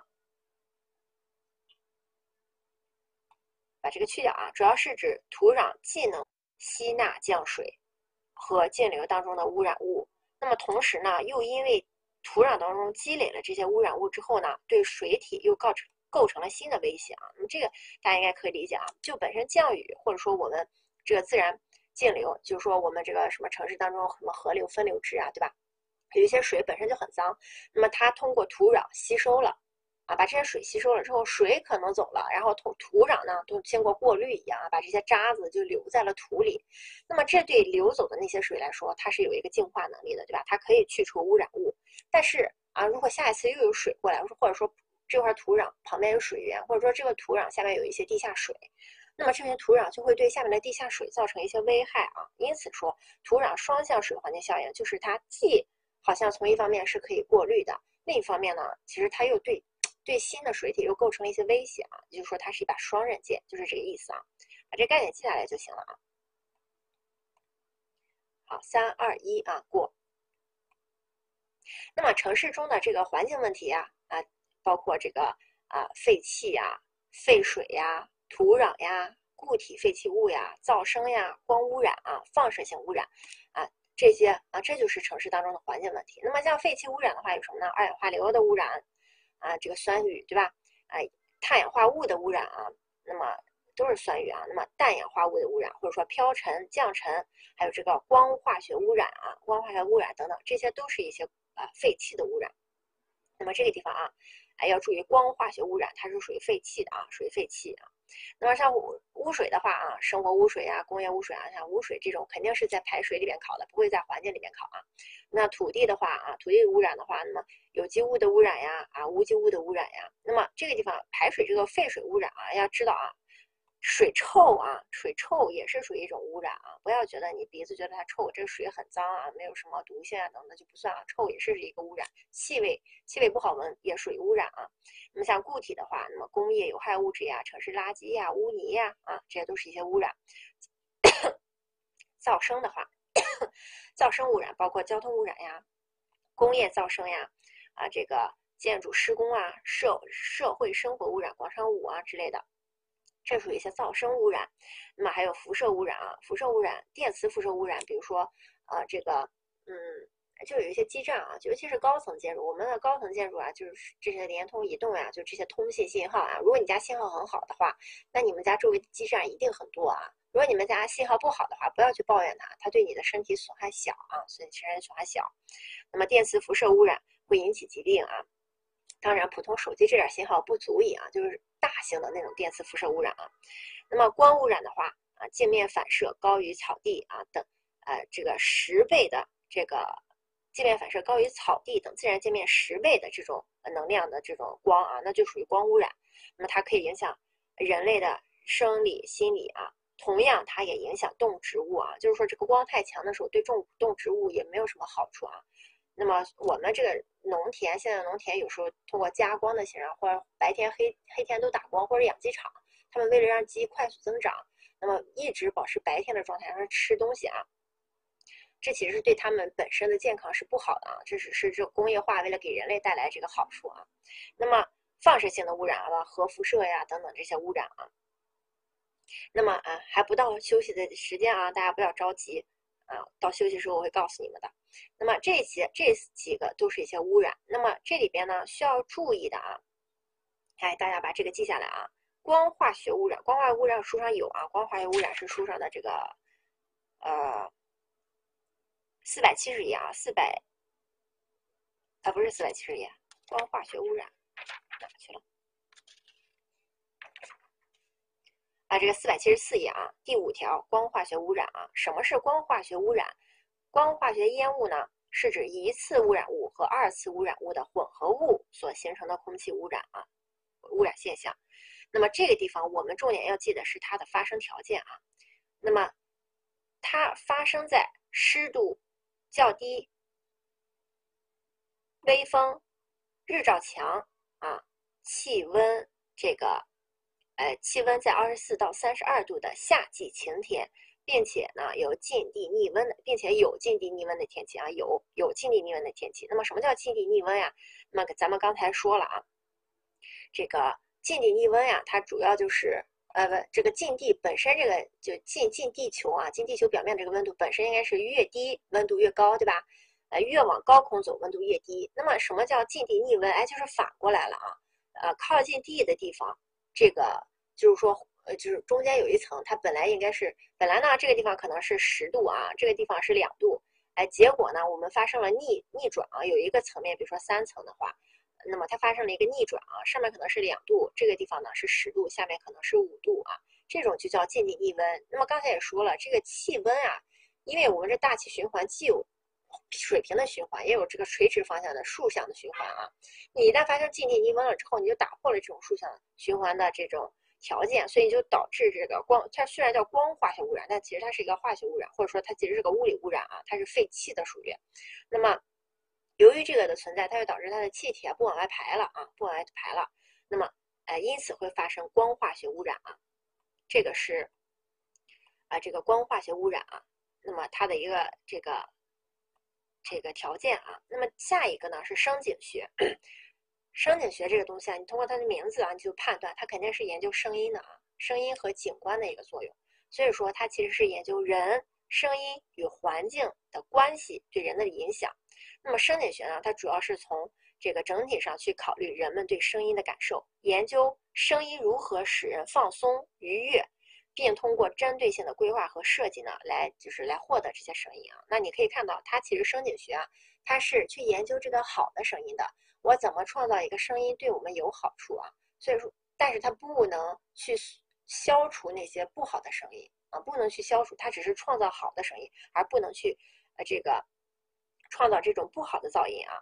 那么噪音呢，也属于这个声景学的环境啊，它可以去研究，但是它不能无法去消除啊，无法去消除。那么，哎，这个地方要注意最后一个，它无法去除这个声音的危害。啊，无法去除有害的声环境，但是它可以创造良好的声环境。那么这个地方你要注意啊，它只是声音啊，只是声音。那声音能控制什么呀？就是我们的心理啊、生理啊，就这方面啊，它不会影响这个空气质量啊。那这种东西莫须有的这种东西，你就不要往里加啊。它只是研究声音的，研究声音的。呃，最主要的是它无法去除有害的声音，这可能是一个呃。就是不太容易想到的地方，这是声景学。那么白噪音啊，这个就是一个比较特殊的概念。我们要知道白噪音啊，白噪音它不是噪音，白噪音其实是一个比较好的声音，它是有治疗功效的啊。那么白噪音啊，其实是嗯，它的这个概念比较难理解啊，就是是指功率谱这个功率谱的密度在整个区域内都是常数的噪音，也就是说，这种噪音它在声学作用上啊，就是说我们这个声音。是分，就我们平常可以说分贝吧啊，那么其实它是有频率的啊，从二十或者说到两万到二十万啊，那么白噪音就是在每一个频率上都会有这个声音的出现，就每一个频率上都有就是很均质的这个声音出现，这种虽然是一种声音啊，但是它其实。而且所有功率都具有相同的能量的这种称为白噪音，这个这是个基本的概念啊，这个概念不用记。那么你去怎么理解白噪音呢？白噪音就相当于我们一个背景环境一样啊。白噪音你再去想具体的白噪音的话，那么它有的时候是呲这种声音啊，不是那种呲就是很尖耳的，就是大家耳鸣，不是那种声音啊。那么现在好的这种这个白噪音的声音是什么？比如说海浪的声音呀，或者说这个微风的一些声音啊，就有的时候我们会创造一些这就自然环境当中呢。就我现在有有一些公司啊，两家公司好像是它，它其实是在创造这种声音的 CD，来供给大家这个呃，来给大家售卖的啊。那么这种声音其实可能会利于你的睡眠呀，啊，或者说利于你的这个精神的一些这个治愈啊，呃，水流呀，对对，风扇的声音啊。只不过风扇的这种声音呢，它其实不太适合冬天，对吧？冬天的话，那么呃，就是太冷了；夏天的话，可能比较合适。所以说，就有一些公司呢，它。创造了这个风，它把风的这个声音给录进去了，但是它没有这个风扇啊。那么这就是白噪音啊，它是有治疗功效的。虽然叫噪音，但它不是噪音啊。那么啊，这个污染当中呢，有一个空气灵啊，空气灵这个东西，就跟大家说，就是在这种专有名词上啊，你把它呃想成这个，就是你来想一下，它为什么叫这个名字啊？为什么白噪音是一个好的噪音啊？白噪音之所以叫白噪音啊，是因为白这个字，因为白，所以它好的。那么这个地方，它其实是类比了人生生活当中的白光啊。你像我们这个每天生活这个环境，我们看不见的这个光，其实它是一个白光的，对吧？就赤橙黄绿青蓝紫四七种颜色的光混合到一起，形成了白光，这就是我们的背景光。这种光是好的。那也就是通过这个原因，你同向逆这个呃类比啊，白噪音是什么？哎，白噪音其实就是这种好的声音啊，叫它虽然叫噪音啊。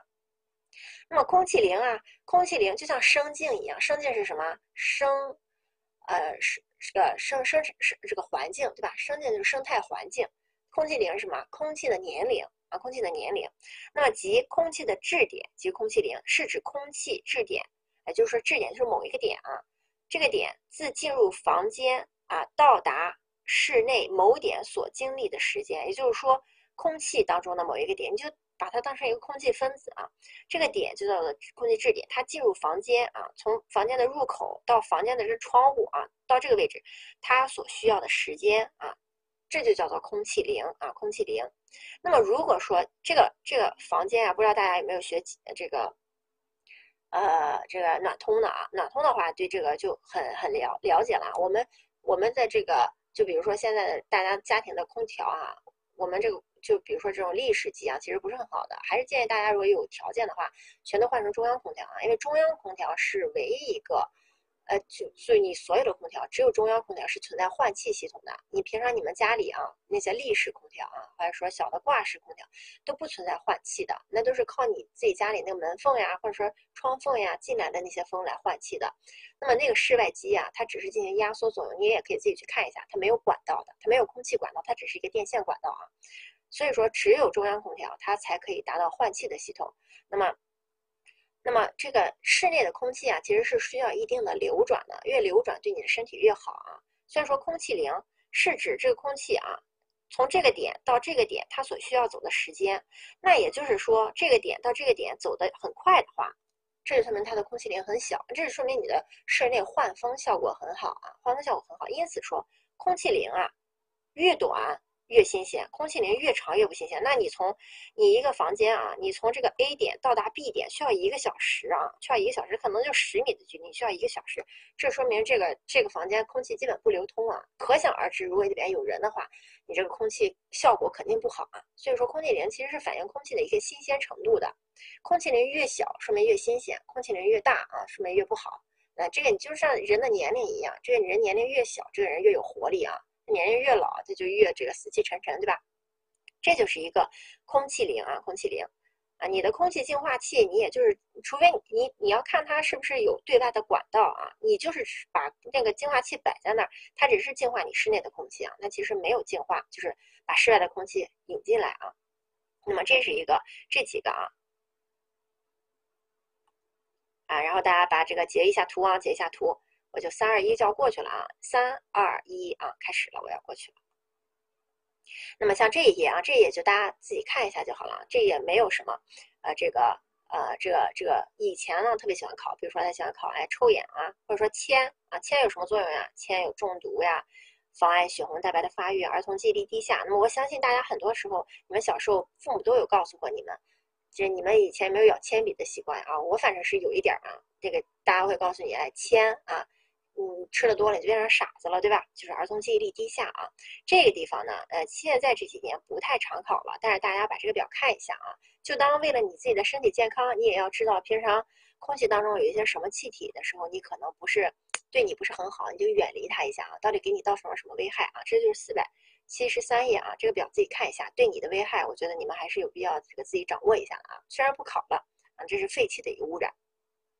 那么城市的这个呃呃主要的污染源呢，啊铅对，就这个意思啊，就这样好记的啊。我们实际写字的那个铅笔啊，它是是石墨啊，它不是的那个不是刚才里边的说的这个铅的这个成分啊，就是这么好记啊，好记而已啊。那么城市的主要污染源啊，这个产生污染物 产生污染物的设备啊装置。场所和单位啊，那么，呃，主要就根据这些来区分。那么，主要污染源有什么？移动式的污染源和固定式的污染源。而移动式的，比如说汽车，就属于移动式的污染源啊。固定式的，工厂的那个大烟囱啊。那么，大烟囱呢，还可以分为这个脉冲式的，也就是说，它每个小时放一次，我还是说它一直持续的在烧啊。那么，这这这几种污染源还包括，还可以分为工业污染源，对吧？交通污染源、农业污染源、生活污染源等等。那么，在城市的环境问题当中呢，主要就是控制污染源啊，就是改善城市环境的一个根本啊，就是控制源头才是根本。那么城市环境的保护当中啊，哎，就包括一些环境整治啊，包括大气环境整治呀、水污染整治呀、固体污染的整治呀、噪音污染的整治啊，还有这个环境的这个综合整治。那么在每一个整治里边，我们都是要先进行宏观分析，然后呢再选出啊，就下面这些整治啊，都是这三步的。第一步就是宏观分析，第二步呢，哎，就是找出这个影响这个这个环境的一个因素啊，比如说水汽或大气的因素。第三个，根据你找出的这个因素，或者说找出来的主主要因素啊，根据因找出一全部因素，然后再找出主要因素，那么根据主要因素来制定这个城市环境污染治理的一个措施啊。就是大致上的，那么在这个城市环境问题里边啊，城市大气的一个呃这个治理呢，哎哎，这些啊都不是很重要的啊，看一下就好了。那么大气污染的话，第一个它的一个大致的措施，减少排放，对吧？改革能源，那么治理污染物啊，植物进行净化，或者说这个大气的这个自净能力啊，怎样去提高它的自净能力？这个图也不重要啊，不用背。那么就看一下，这个这个地方只是摆一下。那么我们看大气综合。这个分析的时候怎么分析啊？来看一下这个到底，首先大气是工业的污染呀，还是还是由于居民的污染呀，还是由于我们结构布局的不好，还是由于气象条件这个地方天生污染就不太容易消除啊？那如果我们呃这个确定了这个城市的污染是工业污染的话，那么它这个是因为燃烧过程不好呀，还是因为工艺的污染呀？那么再确定啊，可能是燃烧过程不好，那么它可能存在什么呀？我可能就要通过除尘呀，或者说能源的质量呀、燃烧的方式呀来管理它的措施呀，通过这些。来治理啊，这就是一个例子，给大家看一下啊。那么宏观分析的时候，我们主要要看一下影响大气因素的主要环境是什么。那么通过类比调查，对吧？相关标准来确定影响这个城市啊，影响大影响这个城市大气环境的主要因素。那么根据主要因素呢，来确定重点治理的方向啊。那么主要就是通过利用大气的这个环境容量，对吧？自净能力嘛。那么来来，呃，这是一个来作为它的一个措施。那么，呃。来，最好是集中控制啊，集中控制来降低它的污染物。那么这是大气啊，污水这个地方更不重要啊。城市水污染处理这个地方只会在污水处理那个地方考啊，这些就是看一下而已啊。水环境的问题不会在环境问题这个地方考啊。那么水环境污染呀，哎，措施的话，减少污这个废水的排放，对吧？污染量的排放，呃，这个污污染排放量，那么。发展区域性的这个污水治理啊，到底是什么？这个区域到底是什么治理啊？水水治理，呃，水资源缺，呃，水质缺水呀，还是说它资源性缺水呀？那么考虑水的布局规划、自净能力啊。宏观分析跟上次完全一样。那么大气是怎么分析的？水就怎么分析。首先要确定水污染的这个原，呃，这个因素是什么，然后来确定治理方向和重点，对吧？那么整治措施的话啊，啊，合理利用水环境啊，节约用水啊，啊，强。化水污染治理呀，排水措施、排水系统呀，防排之类的，对吧？污染这个防治呀，去除饮用水的危害呀，加强雨水的管制呀，综合整治呀，啊，那么这都是一些措施。那么如果说在城市，就是在考水的时候啊，它特别注明了，针对于这个资源型的水污染的时候，我们需要怎么办？啊，我们就要牢牢记住那几个分类啊，千万不能重合。那如果说这道题说的特别的。这种笼统啊，这种笼统的内容的话，那么它们之间混一混是没有问题的啊。那么这些都算是一种措施。那么这些措施大家也知道，它就是很合理化的啊，用你自己常识去判断就好了，不用记啊，这些很简单。所以说你就只需要把那个单独的那几项拎出来。那么如果它考的很笼统的时候，你也就笼统的答；它考的很具体的时候，你就具体的答啊。那么固体废物这个地方呢？是比较重要的。那么咱们前面章节的时候呢，是在第三章的第六篇讲了这个城市的这个垃圾处理，对吧？那一块啊，那一块不太会考啊，但是他很喜欢在呃固体废物这个地方下结论。那么我这个地方黑字啊，哎不是红字，可以说是一个重点啊，是一个重点。那么你记一记啊，在书上画一画也考，或者是说这个呃截个图也好啊。画重点的时候，我会给大家再画出来的。那么固体废物一般分为工业固体废物，对吧？有毒有害固体废物，这都是以前的知识，对吧？城市垃圾、农业废物等等啊。那么废物呢，我们一定要把这个重点呢放在综合利用上，因为我们这个固体废物呀，那么之前也说了，工业固体废物、一般的工业固体废物和这个建筑垃圾，它都是可以堆放的，或者说它们之间都有一些相互的转换的，所以综合治理很重要。凡是有条件综合利用的，都要尽量的综合利用。凡是没有条件的，那么就要进行处置呀、存放呀啊，或者说通过咱们之前讲的那些方法，什么填埋呀、啊燃烧呀、呃热热解呀等等，通过那些方法来减少体积啊。那么，所以说这个城市固体废物这个污染的治理的时候啊，跟那几个方法，好像当时讲了八个方法，对吧？那么八九个方法啊，跟那几个方法，你一定要一起去看啊。这两个就是一起考的，虽然它放的很远，但是你要一起去看啊，一起去看。那么每一种方法它的优缺点是什么呀？那么跟这个地方对应起来啊。那么有害有毒的固体废物呢，我们一般用的方法是焚化法、化学处理法、生物处理法，或者说安全填埋法啊。那么一这个城市垃圾啊，这三个类的话，这是咱们前面那个部分的城市垃圾，我们要处理的时候要进行的三大这个呃宗旨是什么呀？哎，无害化、减量化、资源化啊。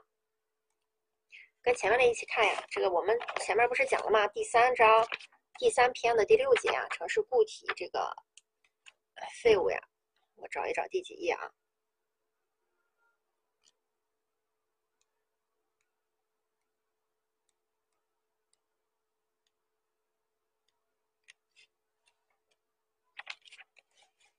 二百四十五页。啊，对，二百四十五页啊，城市固体废物的处置啊，概述这下面这几大方法啊，以及下面咱当时画重点的时候，我给大家画了它的，尤其是土地填埋啊、堆肥啊、焚烧呀，它的优优缺点啊、优缺点和这个地方啊一起集体看，题都是这一块集体考的啊，那么一般就考一一道啊，但是这一道是一般是一个多选题啊，所以大家要把这个结合起来看。那么垃圾的收集及运输啊，一般三大过程，首先是清扫。然后是收集，然后是运输，啊，三个过程。那么这里边呢，呃，我们要具体看一下第二条。第二条是重中之重啊，垃圾处理的计划。那么垃圾这个分类处理呢，是必经之路，也就是说，垃圾分类处理是我们现在的一个呃这个流行点啊。那么在垃圾在分类处理呢，就包括两个方面，第一个是垃圾的综合利用，第二个是垃圾的卫生填埋。在垃圾的综合利用里边有三个步骤，第一个步骤是分选啊，这个我没有打错啊，不是分类，就是分选，就是分类选择的意思啊，分选。第二个是回收，第三个是转化啊，这三个过程啊是就是这三个过程，不能不能换别的词啊。那么在垃圾的卫生填埋这里边，我们要注意两个东西啊，第一个是，哎，什么是垃圾的卫生填埋呀？就比如说我们把一些，呃，这个不太好消解的垃圾啊，都埋在地下，对吧？这就叫垃圾的卫生填埋啊。那么当时咱们在讲这个填埋的时候啊，就讲过有两类填埋，一是一一类是卫生填埋，一类是安全填埋，对吧？一类是卫生土地填埋，一类是安全土地填埋。卫生土地填埋一般用于普通的生活垃圾，安全土地填埋一般用于一些有毒有害的啊，或者说咱们之前禽流感的时候埋鸡啊，那就属于安全土地填埋。那么在垃圾普通垃圾的填埋当中呢，我们知道一般埋进去什么呀？比如说，嗯，就埋进去了物体之后呀，你要防止它。这个有害物质，那么往下渗漏，那么就会影响到地下水，或者说影响到周围的土地。所以说，在卫生填埋的时候，我们需要注意的第一个问题就是防渗啊，不能让这些垃圾啊。这个分解了以后的一些物质呢，污染了周围的水和土地，那么因此防渗啊处理是很重要的。有的时候可能我们会做一个这个隔离层啊、隔离膜啊之类的。那么第二个就是夹层式的结构啊，垃圾卫生填埋要用夹层式的结构。什么叫夹层式的结构？大家也知道，我们这个垃圾填埋了之后呀，就是为了让它降解的。那么如果说我们这个土地啊，如果说我现在这个蓝线是土地，我下面这一大块全都是垃圾的话，这个垃圾随着它填埋消解了之后呀，它可能很多年之后它就只剩一半了。然后这个填埋地啊，这块就会就会凹陷啊，就会塌陷啊，就会只有一些危险隐患啊，就是塌陷的很多。这个就叫做普通的这这就没有进行夹层式的填埋。那么什么是夹层式的填埋呢？同样啊，还是这个呃这个垃圾啊垃圾。那我把它分层啊，我把它分层。那么我这个层填埋了垃圾之后啊，我这层绿的啊，我就要把它填埋上这个土地啊，土地。然后我上一层啊，再往上一层，哎，再进行一个垃圾的这个填埋。那么填了一层垃圾之后呢，我再填一层土地。那么这样的话，可以说这个地面沉降呀等等的没有那么严重啊。这就是卫生垃圾填埋，它要注意两个方面，一个就是，哎，它周围的这个不要污染旁边，对吧？防止渗漏。那么另外一个就最好是夹层式的结构啊。那么如果说是这个普通的农业垃圾啊等等填埋的时候呢，就要注意它的利率作用，也就是说它的这个，呃，就是这个渗透啊等等这个作用。其次就是沼气的产生。那么为了防止沼气的产生啊，我们最好呢是在上面，呃，就是打个开口啊，打个孔洞啊，打个孔洞，那么防止它的这个下面产生太多的沼气啊。那燃烧性的气体，万一遇到点明火再给爆炸，对吧？这个是一个啊填埋啊，那么垃圾的这个啊灰化啊，就是指焚烧。那么主要注意的就是在焚烧垃圾的时候呢，防止二次污染啊，防止二次污染，这是固体垃圾的一个整治方式啊。那么像这个城市的这个噪音污染啊，这个地方没有什么特别的，这都一些很老的方法啊。那么这个噪音污染呢，主要就是通过呃，哎，我这个有点跳页啊。垃圾污染呢，呃，这个噪音污染呢，主要就是通过改进设备呀，降低声源的发射频率呀，或者说采取一些牺牲、隔声、减震啊、隔震的一些措施啊，或者说安装消音器来控制声源啊，来控制声源。那么这个控制声源这里边啊，主要就是有呃五大方面可以控制啊。第一个是这个增加距离啊，对吧？啊，这个增加声源与这个接受者的距离啊。那么第二个就是控制噪音的传播。我们知道声音传播是有方向的啊。你如果拿一个话筒，呃，你你如果就是有一个人在你背面，你就是你你们三个人啊，如果站着的话，一个人在前面，一个人在中间，一个人在这儿啊。中间这个人如果朝着前面这个人说话的话，你在背后啊，声音是会小的，他对着那个人声音大。所以说控制噪声的方向很重要。那么建立隔离屏障，或者说利用天然屏障。那么建立隔离屏障，比如说我们高速路口，或者说一些城市的这个地铁呀，啊。火车站呀，旁边都有一些隔离墙啊，或者说这个呃，建立一个隔离带、绿化屏障这种啊，建立隔离措施。那么使用牺牲材料，啊，那么比较先进的就是将生能转化为热能啊，有的牺牲材料可以将生能转化为热能。那么冬天的话，它可以给你保温啊。那么第五个，在城市规划当中合理的防噪，对吧？那么啊，比如说有些城市晚上的时候，或者说这个大车进市区的时候不能鸣笛啊，等等。那么整治措施啊，就是制定。控制这个小区建设的这个制定噪声控制啊，那么其次制定工厂与其他呃一些地这个用地块的一些边界的噪音啊，那么交通啊噪音的这个整治啊，那么城市的这个环境问题啊，这个地方是平常我们可能会不注意的啊，就是城市环境的综合整治的一个分析的时候呢，一般说大气的降水啊，也会对城市的。地面造成一个污染，所以说在整治大气的时候啊，一定要防止它对地面呃这个产生污染，呃就是要整治呃对，就是大气降水的时候啊。那么第二个是大气的污染治理呢，对这个水体是有影响的，就是说在整治气的时候啊，会对这个水体造成影响。就是咱们有时候整治气的时候，一般是给这个空气当中喷洒一些有害有呃就是就是消除这个空气。危害的一个呃这个措施啊，那么本身这个空气危害可能没有什么，呃对水体没有什么污染性。那么本身呢，这个呃就是你喷洒的这些试剂啊、化学药品啊，对水体也没有什么污染性。但是大气，比如说二氧化硫和一些这个一些物质啊，喷洒的物质一结合，它俩结合了之后到水体以后，反而对水体有害有污染啊。那么这就是一个过程啊。那么再其次就是固体废物。它一个处理啊，对地下水和地表水的时候要注意它的一个污染，就是咱们刚才讲的呃这个呃这个固体的双向的这个呃这个就是呃固态或者说土地的双向对水污染的一个双向的这个作用啊。那么其次就是固体废物的堆积啊，一般来说也要控制它对大气的污染，因为固体废物可能有这个升华呀啊等等这个呃就是等等这些作用啊，就固体直接就成为气体了。那么其次呢，水污染呢？呃的处置造成的固体废物的污染啊，就是说水把一些固体废物给污染了。那么再就是对对大气污染呀，对水污染进行处理呀，对一些灰渣、煤灰类进行处理的时候呢，就这个处理厂本身要防止他们对噪声的一个污染啊。那么这就是环境综合整治的整治的时候，它的一个呃这个我们需要啊这个知道的就是它们可能会产生一些相互的作用和危害啊。那么这个是城市的环境问题。那么我们休息一下啊，哎，休息一下，我们再继续讲后面啊。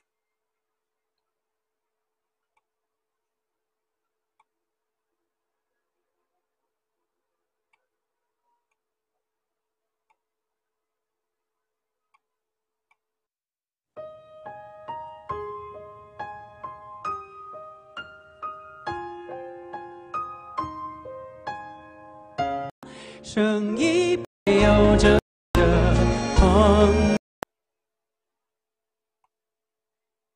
虽然书上的内容快讲，好，同学们回来了吗？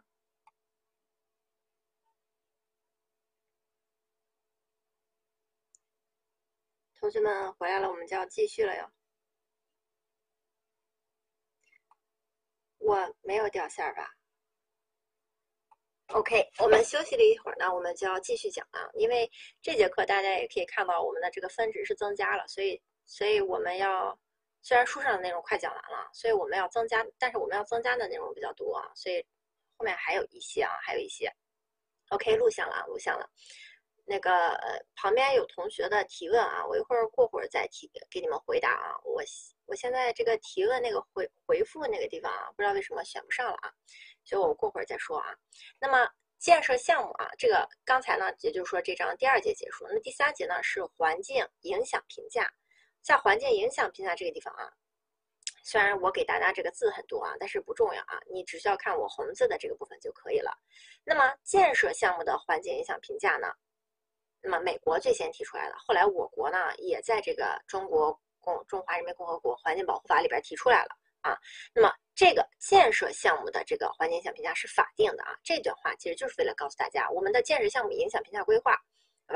建设项目环境影响评价啊，它是法定的啊，它是法定的。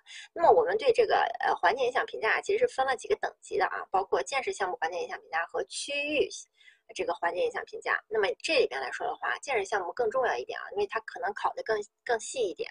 那么像区域的或者说这个规划的啊。区域的就分下面什么有规划的呀，等等的有几个，那么可能是这个没有那么重要啊，大致上看一看，就是你能提纲要领的知道一下，就很容易答题的这个部分啊。那么呃，这个大气啊，环境影响评价啊，呃不是不是大气，就是建设项目环境影响评价，它主要就是对这个建设项目的这个看它对环境影响有没有什么这个危害呀啊，对这个建设项目进行这个。呃，评价的，那么这就肯定是你在做区域规划的时候，或者说你在做普通规划的时候，那么这个规划对环境没有影响，那么这就是它的一个评价标准。那么它主要是明确开发者的一个责任，对吧？给这个项目呢提供一些科学的依据啊，环境方面的科学依据。那么提供这个呃，就给这个项目呢，这个环境管理方面提供一些呃这个有力的约束文件等等。那么它的内容就就是咱们刚才讲的嘛，你的大气啊有没有污染呀？对水环境有没有污染呀？啊，对固体环境有没有污染呀？对生态环境有没有污染呀？对人群的健康呀等等，就呃，当然如果有别的情况，比如说一些核电厂呀、核辐射的这种，那么它的一个核污染的情况呀，啊，对吧？辐射污染的情况，那么都需要做啊。所以说它有很多方面，具体的看你是什么项目，那么就做什么项目，就做什么方面啊。那么如果说这个建设项目对环境有重大的影响，我们就要编纂一个什么呀？环境影响报告书啊，这个就很全面了。那如果说是一个轻度的影响，那我们就要做一个报告表啊，环境影响报告表。那么做一个简单的分析或者说专项的评价。那如果说这个建设项目对环境没什么影响啊，影响很小的话啊，那就登记一下就好了啊，就是做一下这个环境影响登记就好了。那么这就是它的一个过程啊。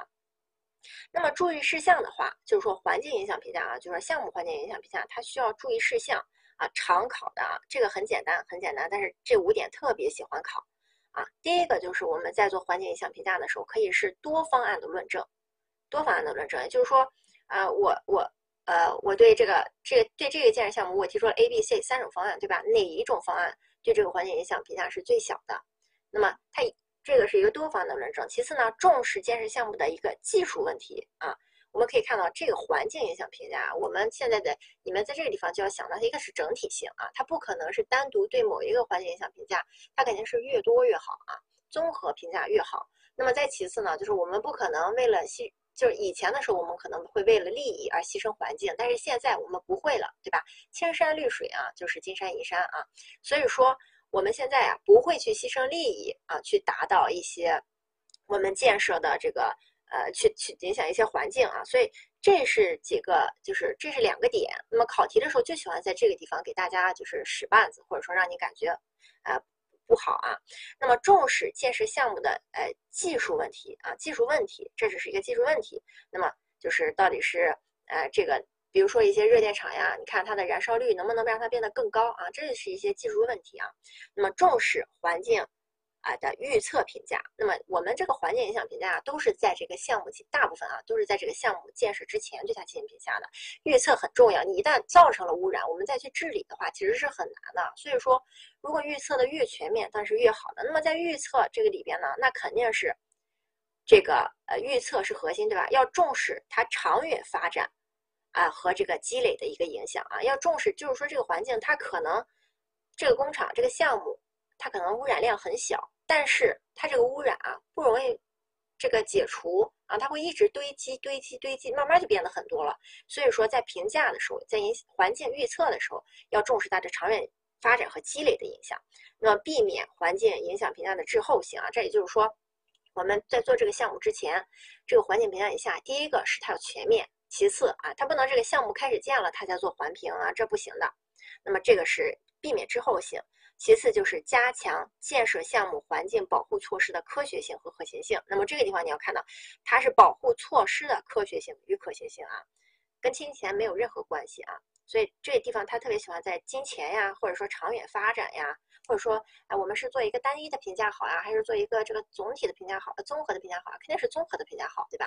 啊，这是它影响，其实就很简单的啊，不需要背，但是你需要去思考一下这种问题。那么建设项目环境影响评价的这个呃舒适措施啊，第一个是基于环境特点及保护要求的这个措施。那么第二个呢是基于工程建设特点的一些呃这个措施。那么第三个是呃这个体现环境的特点和体现工程特点组合的措施啊。那么这里边其实很简单，基于环境影响的措施呢，就包括啊你对这个地方的保护呀，你对它环境的恢复呀。啊，你对它环境的补偿呀，啊，或者说你对这个环境的建设啊，那么就是这个地方的建设是指，比如说我在呃一些沙漠化的地区啊进行一些建设，那么这这属于这种建设啊，那么它是属于对这个环境直接的进行的一个保护啊，保护的建设，那么它就是基于环境特点的一个保护措施，那么要包括异地补偿呀、就地补偿都可以啊，比如说我在这个地方砍了一片树。我在 A A 区砍了一片树，那我 A 区没有地方种了，我在 B 区再给它同样种上一片，这就属于一个异地补偿。那么工程措施呢，就包括我我在工程特点的时候，我选择一个替代方案。那么有两个方案的话，A 可能是个污污染性较强一点，B 污染性较弱一点，我就选择那个本身对工程方面啊，比如说建一个楼。那么，呃，在这个生态保护地里边建一个这个呃楼啊，那么一种是把这个地面摊压在这个就是摊平在这个地面呃这个地面上，另一种可能是用支杆儿。或者说底层架空把它支起来，那么显然底层架空这种要好，这就属于一个替代替代方案啊。那么或者说生产技术的革新，对吧？革命、保护环境措施，那么管理措施啊，那么这也是四个方案，这就是基于工程特点的。那么什么叫这个组合关系呢？就看到了上面是四种，下面是四种，它们俩四四一乘啊。如果是这样相互组合的话啊，对吧？又可以组合出来这个十六种，因为出来组合出来十六种，那么组合着利用就是第三个特点啊。这个这个不是很重要，主要是前面五个，前面五个注意事项这个地方是特别喜欢考的。那么环境影响评价呀，一般就是三个方面啊。第一个是准备啊，第二个就是正式准备，就是一些搜集一些基本资料啊。那么正式进行评价，第三个正式评价完了之后，那么进行一个报告书的编纂啊，这是环境影响评价。那么在这个地方你要注意环境影响评价。哎，一定要注重公众参与。那么它的参与方式有什么呀？听证会、论证会，还有信息公告发布。那么你可以看到，听证会、论证会、信息公告发布，它基本上是在这个项目环境评影响评价之前，我就做了一个听证会。然后我在讨论这个项目的时候呢，哎，做了一个论，呃，我先做了一个论证会，就是讨论哪个方案好。然后确定哪个方案之后呢，我再进行一个听证会，来看一下这个方案到底有哪些不好，有哪个不足。最后，那么信息的一个发布啊。那么一呃这个，那么环境影响这个是公众参与的方式。那么这个地方也要强调一下，上节课社会呃社会学讲的啊，公众参与这个，无论是在环境影响评价，还是说在我们的城市规划当中，它都不是局限于规划之前啊，就是这个我公示一下就好了，这是不对的。那么我们的这个参与方式有很多种，无论是在规划前，或者说在这个环评前，还是在规划后，呃，就是说这个呃就调研对吧？或者说在环评后啊，那么一个信息的公布，那么一定要记住公众参与啊，无论是参与哪个方面，都是全过程的。如果说考题的时候他给你拎出来单独一点，告诉你说，哎，这个我这个这个公众参与可能就是呃，就是指我这个给大家公示一下。那么这种显然就是表面上看起来你可能会。一呃就是不知道它的考点是什么，可能觉得是对的。的确，信息发布的确是公众参与的一种方式。但如果它反过来说，公众参与就是信息发布，那你就一定是错了。因为我们的公众参与强调的就是全方位、全过程啊，全方位、全过程。那么这个环评当中也是一样的。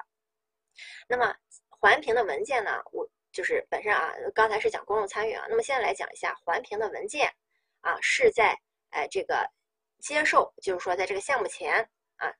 就是在接受项目的时候，还以及在审批前，以及在环境部主管部门受理之后，那么这个环评这个文件啊，就过程中的每一个阶段都要进行公示啊，都要进行公示啊。那听证会、论证会这个不一定啊。论证就它是一个论证，它是讨论多方面的；听证会的话，那么它是去了解的一个过程啊，所以不一定啊，不要不要在乎这个，这没关系的。那么我们继续啊。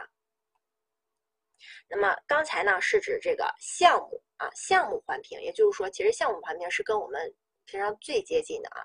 那么区域环评显然就是跟我们规划可能稍微接近一点的。你一旦听说是战略。环境影响评价啊，一些战略性的，这战略这个词啊，一听就是一个高屋建瓴的一个词啊。那么它一定是一个大方面的，它指的是对政策规划计划啊，哎及替代方案的这个环评呢进行综合性的环境评价。那你可以看到，它是对政策规划啊计划。那么政策规划计划，英文这三个单词的字母啊，首字母都是 P，所以他们也简称三 P 啊，也简称三 P。那么甚至战略，战略这个里边不不太重要啊。战略这个里边不太重要，就看一下就好了。主要就你要拎出来，战略是一个高屋建瓴的。一旦这个是一个高屋建瓴的话，那么它就是第一具有高层次的，对吧？第二，它有这个决策框架。第三。它强调综合啊，在我们环境影响环境这个里边啊，无论是它讲生态还是讲环评，一定要重视综合，综合很重要，就整体性的把握。那么充分考虑各方意见，节省资源呀，要这个可持续呀，预防啊。那么这个过程没什么啊，就是筛选、选定范围、评价啊，这过程不重要啊，这个表就是让大家看一下而已啊。这个战略性的这块不是很重要，看看看就可以了。那么规划的这个规划环评也属于战略性的一个方面吧啊。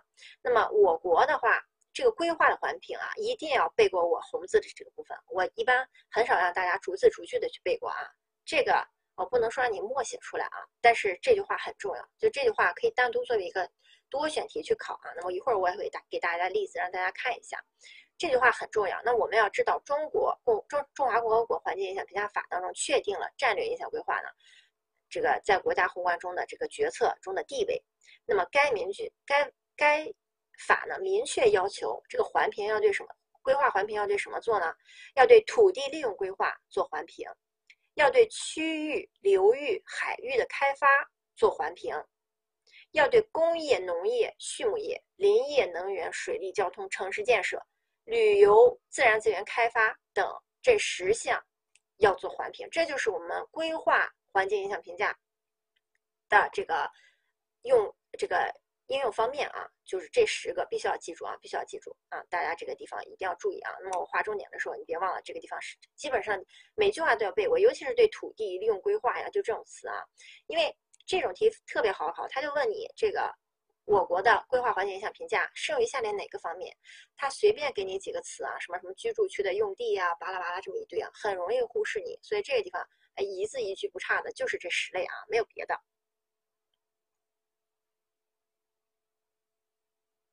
啊，我们看真题的时候会看到啊，你就把书上的这段话记下来就可以了。那么这个呃作用啊，那么它的作用这个地方不重要啊，看一下就好。那么分析需求呀，提出措施，对吧？循环经济理论，呃，这个环境，呃，环评啊，是这个呃，保证规划这个措施啊，法规的协调性的基础。考虑规划区内的这个环境积累的影响，这个积累影响跟前面那个这个项目评价的时候也提到过，对吧？那么提高它的前瞻性、公平性。那么这个地方要注意是考虑间接连带性的影响啊，这个是可能我们会忽略的。那么就是说我们在做环评的时候啊，不是说。这个这个这个项目啊，或者说这个规划，它直接对这个城市造成了一个污染，呃，我们才只对这方面做环评。而是如果说有间接的一些连带的污染啊，我们也要进行一个环评啊。第六条啊，不要被大家忽视，前面这些啊，都是一些就是就是概念性的，或者说啊，不是什么就是就这种套话一类的啊。那么第六个啊，要注意就是这个地方。就是不是只有直接影响的环境环境问题才做环评，如果说是有间接影响的，也要做环评啊。那么其次就是环评呢，一定要这个公共参与，对吧？政务公开啊，这就是上面刚才强调的，它的这个环评的公共参与或者说公公呃这个政务的公开，要覆盖于这个整个环评的全过程啊，全过程。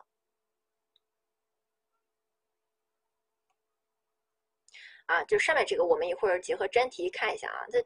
这个这个就是它到底这你们不懂，它对哪些？你感觉这十类好像是全部了，对吧？他就喜欢换词去考啊，不是说这十类啊，就是这十类的确是涵盖了所有区域啊，但是它它用一些我们规划常用的一些词来替换你啊，就可能导致你不是很理解啊。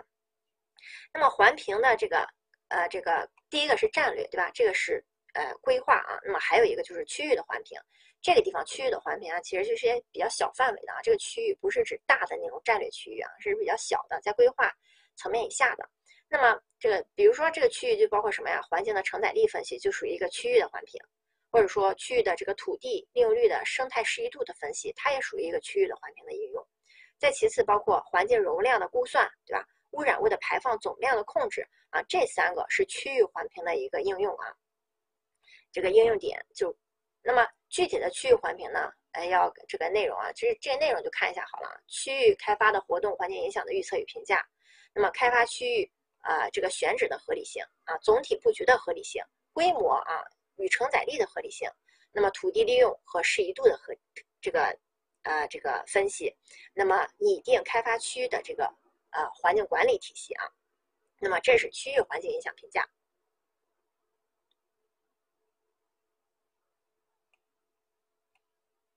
那么第三个啊，在这篇的最后一个章节生态系统这个里边，呃，其实考点非常少了。生态系统这个里边，那么，呃，第一个是区域生态适宜性的评价啊，区域生态适宜性评价这个地方啊，哎，我们上一页的这个应用这个地方啊，如果真的只考应用的话，我们往年只在这个地方出过考题。这两年其实因为不是很不是很常考了，所以我们。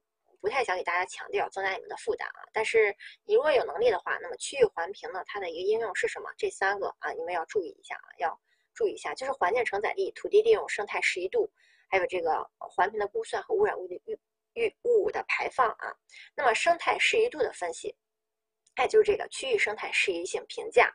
那么它的内容呢啊，或者说它的概念啊，你们可以这个四百九十九页啊，这个你们嗯，因为这是也算是一个专有名词吧。那么有的外专业的可能不是特别懂的话，就看一下好了。那么这个地方我们其实要注意的内容，也就是说它经常会出的考点啊，其实是它下面的这句话啊。那么我们要注意区域生态适宜度评价，它是以什么为评价单元呢？以生态类型为评价单元。这个地方它会告诉你什么？它特别喜欢考你是不是以行政区域呀，呃，是不是以这个什么市域呀等等的这些问题啊？就是好像感觉。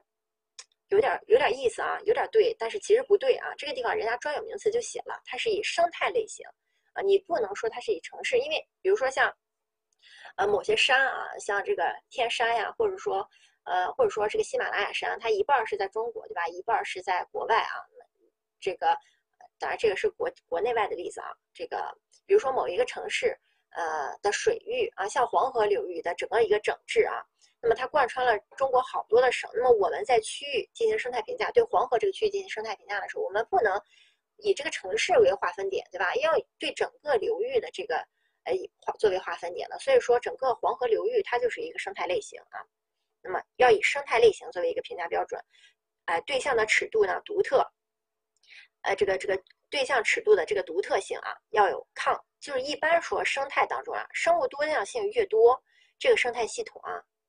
它的抗干扰性就越好啊，因为一个单一的系统啊，如果生物生这个很少的话啊，那么我们一旦断了某一个生物的话，这个这个生态系统就被破坏了。但如果说是一个生物物种多样性很多的城城市的话，那么它的这个生态系统的抗干扰性就会越好啊。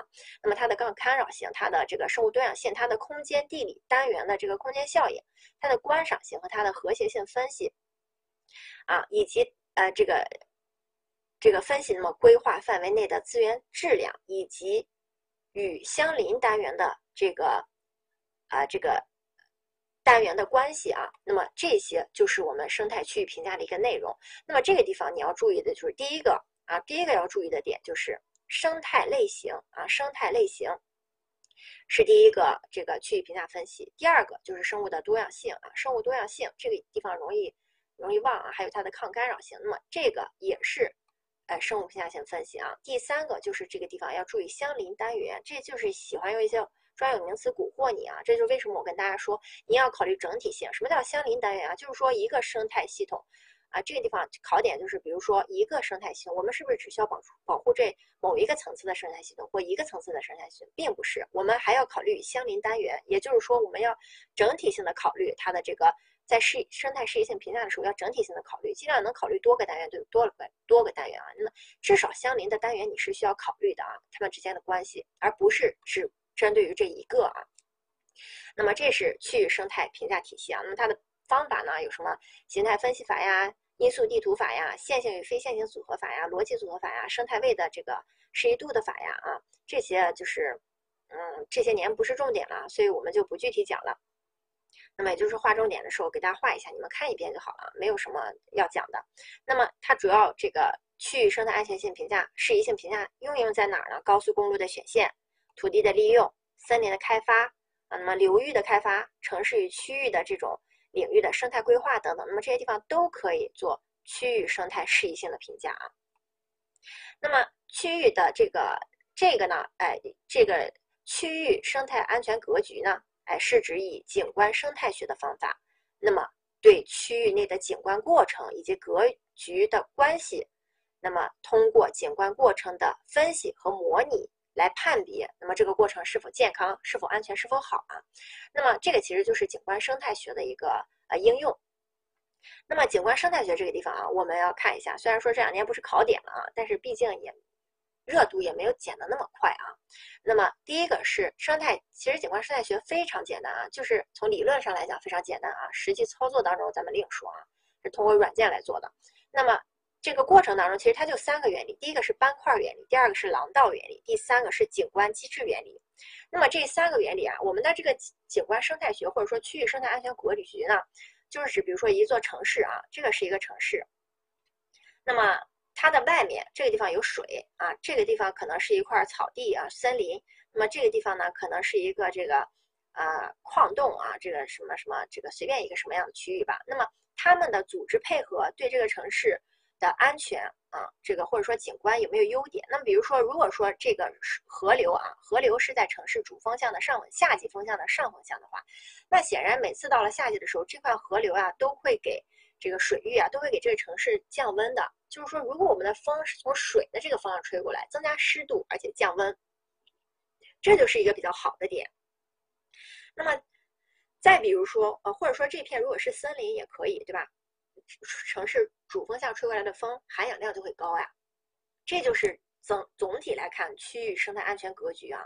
那么景观生态学这三个原理呢，就是指首先斑块原理啊，斑块原理就是指，嗯，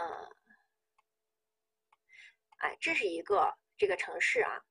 那么里边呢，我们如果说这个斑块是在城市内啊，小的区域安全格局的话，那么这个城市可能有一块一块的绿地，对吧？一点一点的啊，这个点状的这种，或者说多边形状的话，或或块状的这种这个绿地啊，它就属于生态安全格局里的斑块。那当然，这个如果换成水域也是可以的啊。那么一般来说，在这么一个城市当中或者城市周围，它的斑块的尺度，也就是说斑块的大小、斑块的数量、斑块的形状以及斑块的位置啊。那么与生态过程的这个关系的原理就是这个斑块的原理。那么我们通过这个刚才也说了，如果说这个斑块这是水域的话，它在城市主风向的上风向，显然它就是好的。那如果说它在下风向的话，它没有上风向的那个好，对吧？那么这个斑块的大小也是有影响的。那如果就是这么大的一个城市，就这么一点水域。那显然这个就是作用不大啊，但如果这个水域很大的话，对吧？这就是斑块的数量或者说大小、形状的问题啊，位置。那么因此这就是斑块的作用，它对这个城市整个安全格局会呃这个有一性的影响。那么当然这个刚才也说了，它不光是水，也有可能是绿地，也有可能是森林啊等等的。那么这个是斑块原理，就是是点状的这种。那么这自然啊，一般情况下，像绿地的这种，如果是做绿地分析的斑块的话，那显然就是它的斑块越大越好啊。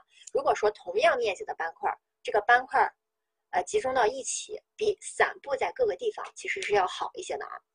那么，这是斑块的原理。那廊道的原理是什么呢？比如说还是这个城市啊，这个城市啊，由这么几个点点的，原来呢可能就是这么几个点点的这个。小森林斑块组成，那么廊道的原理呢？就是说，如果能把它们联系到一起的话，那对生态这个环境啊，效果会很更好的。也就是说，是这种廊形的、线形的这种这种保护啊。那么这个你可以看到，无论是对水域还是对森林都好。那么对水域的话，它可能有什么影响呢？比如说这个地方本来是一片一片的小水湖啊，但是你通过把它打成了一个这个廊道形式的这种啊，那么呃这个。它的这个里边的生物呀、多样性呀可能会提高。那么如果说它是一个森林的话，比如说小动物的迁徙啊，或者说小松鼠的这个奔跑，在城市当中它的一个生产这个生活空间呢，就会突然变大了。那么这就是廊道。那么因此说，廊道的连续性、廊道的数目、廊道的构成、廊道的宽度啊，就是说这个带状的这个它与景观过程的这个原理，就叫做廊道的原理啊。对，所以说在城市当中。所以说，在城市当中呢，那么现在有的城市是在做这个什么风的廊道，对吧？这个，那么那也算是一个廊道，那是个风廊道。那么也可以做这种绿道啊，这也是一个绿道，还还可以像同学说的，就是做河流水域的这种廊道啊。那么这就是廊道原理，就是通过这个线状的原理，看看它对城市这个影响啊。那么当然是这个，呃，这个，那么这个到底是好坏，它要通过这种你定制的评价标准，或者说你的这个，呃。就一些软件来分析来看一下，那么结合这个城市的一些自然环境或地理环境啊来分析。那么第三个原理就是景观机制的原理。那么景观机制说白了，它就是一种机理啊，就是咱们刚才在说这个廊道的时候，到底这个廊道啊，它是水呀，还是风啊，还是绿植呀？这就是一个机理啊。或者说你再具体一点，就算这个廊道啊。就或者说，就算这个斑块它都是一个绿色植物的斑块那么它到底是乔木还是灌木还是草地，对吧？这就是一个景观的抑制性啊，或者说质地的粗细。那显然草地的这种它的质地是比较细的，如果是乔木的话，那么对于这个呃景观机制来说啊，它是稍微粗一点的啊。那么景观的阻力，那乔木的阻力要大一点啊，呃，就对风的阻力要大一点。那么这个的关系，也就是说它的基底，它这块地到底是什么？这就是一个景观机制的一个原理啊。那么这个是城市生态学的三个原理。那么这个这个呃下面这个第四条就是他们三个人的这个呃这个组合这个应用了啊。那么这就是景观生态学，这个很简单啊。那么景观生态学我们一般用在哪儿呀？就是说刚才的景观生态学就是用于这个区域生态安全格局嘛。那么区域生态安全格局，那么应用在哪儿呢？一个是协调各种土地之间的一个关系。啊，协调各种土地关系。那么，咱们刚才这个斑块，我一直都是用某一种斑块举例。那么，在城市当中，我们有这个呃住宅的这种建筑用地斑块，对吧？建成区的这个斑块，我们有这种绿地的斑块，没有水域的斑块，你可以把它合起来分析。那么，它们到底怎么样排布是最好的？所以说，它可以协调各种土地利用之间的关系啊。那么，保护的这个呃生生物呀。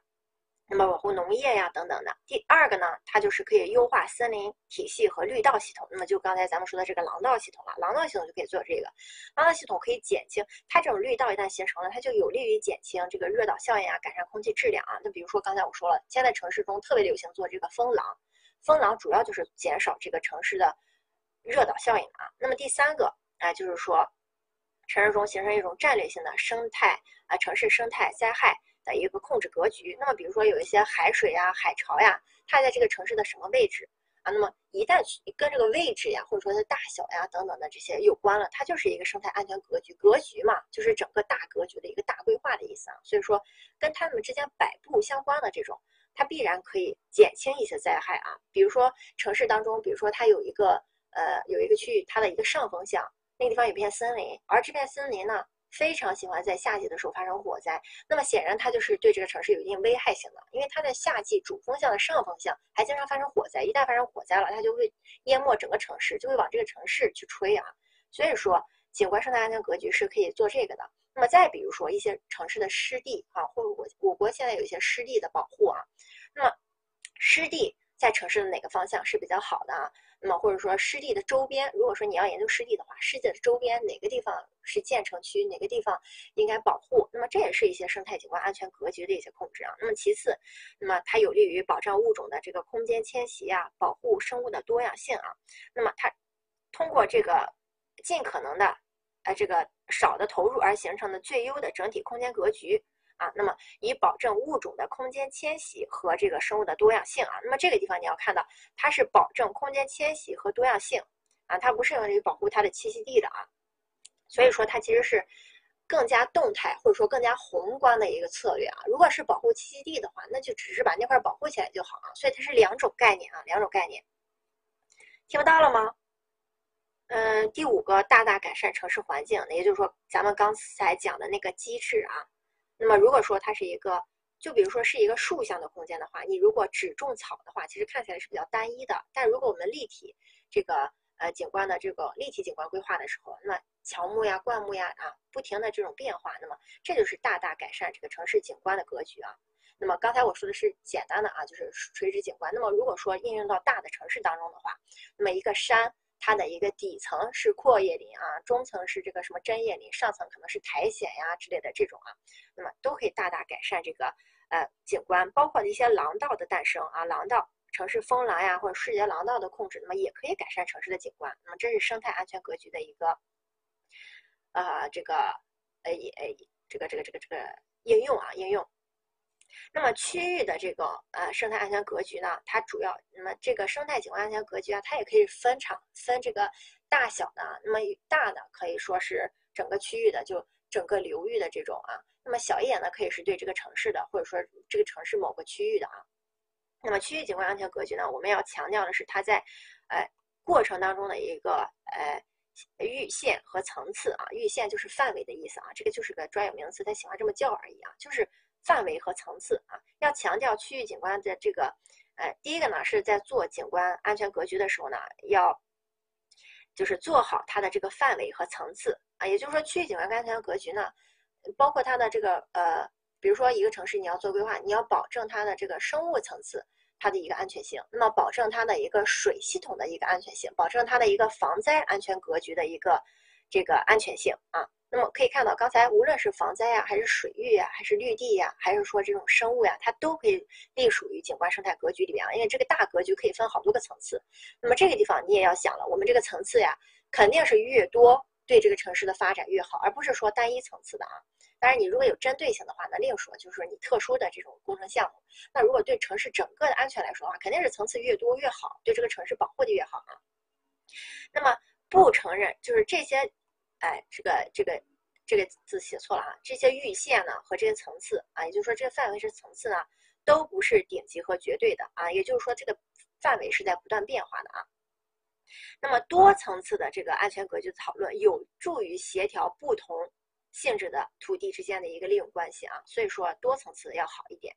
那么对于这个景观安全生态格局的构建里面，那么包括它的哎，主要就是它的表达呀。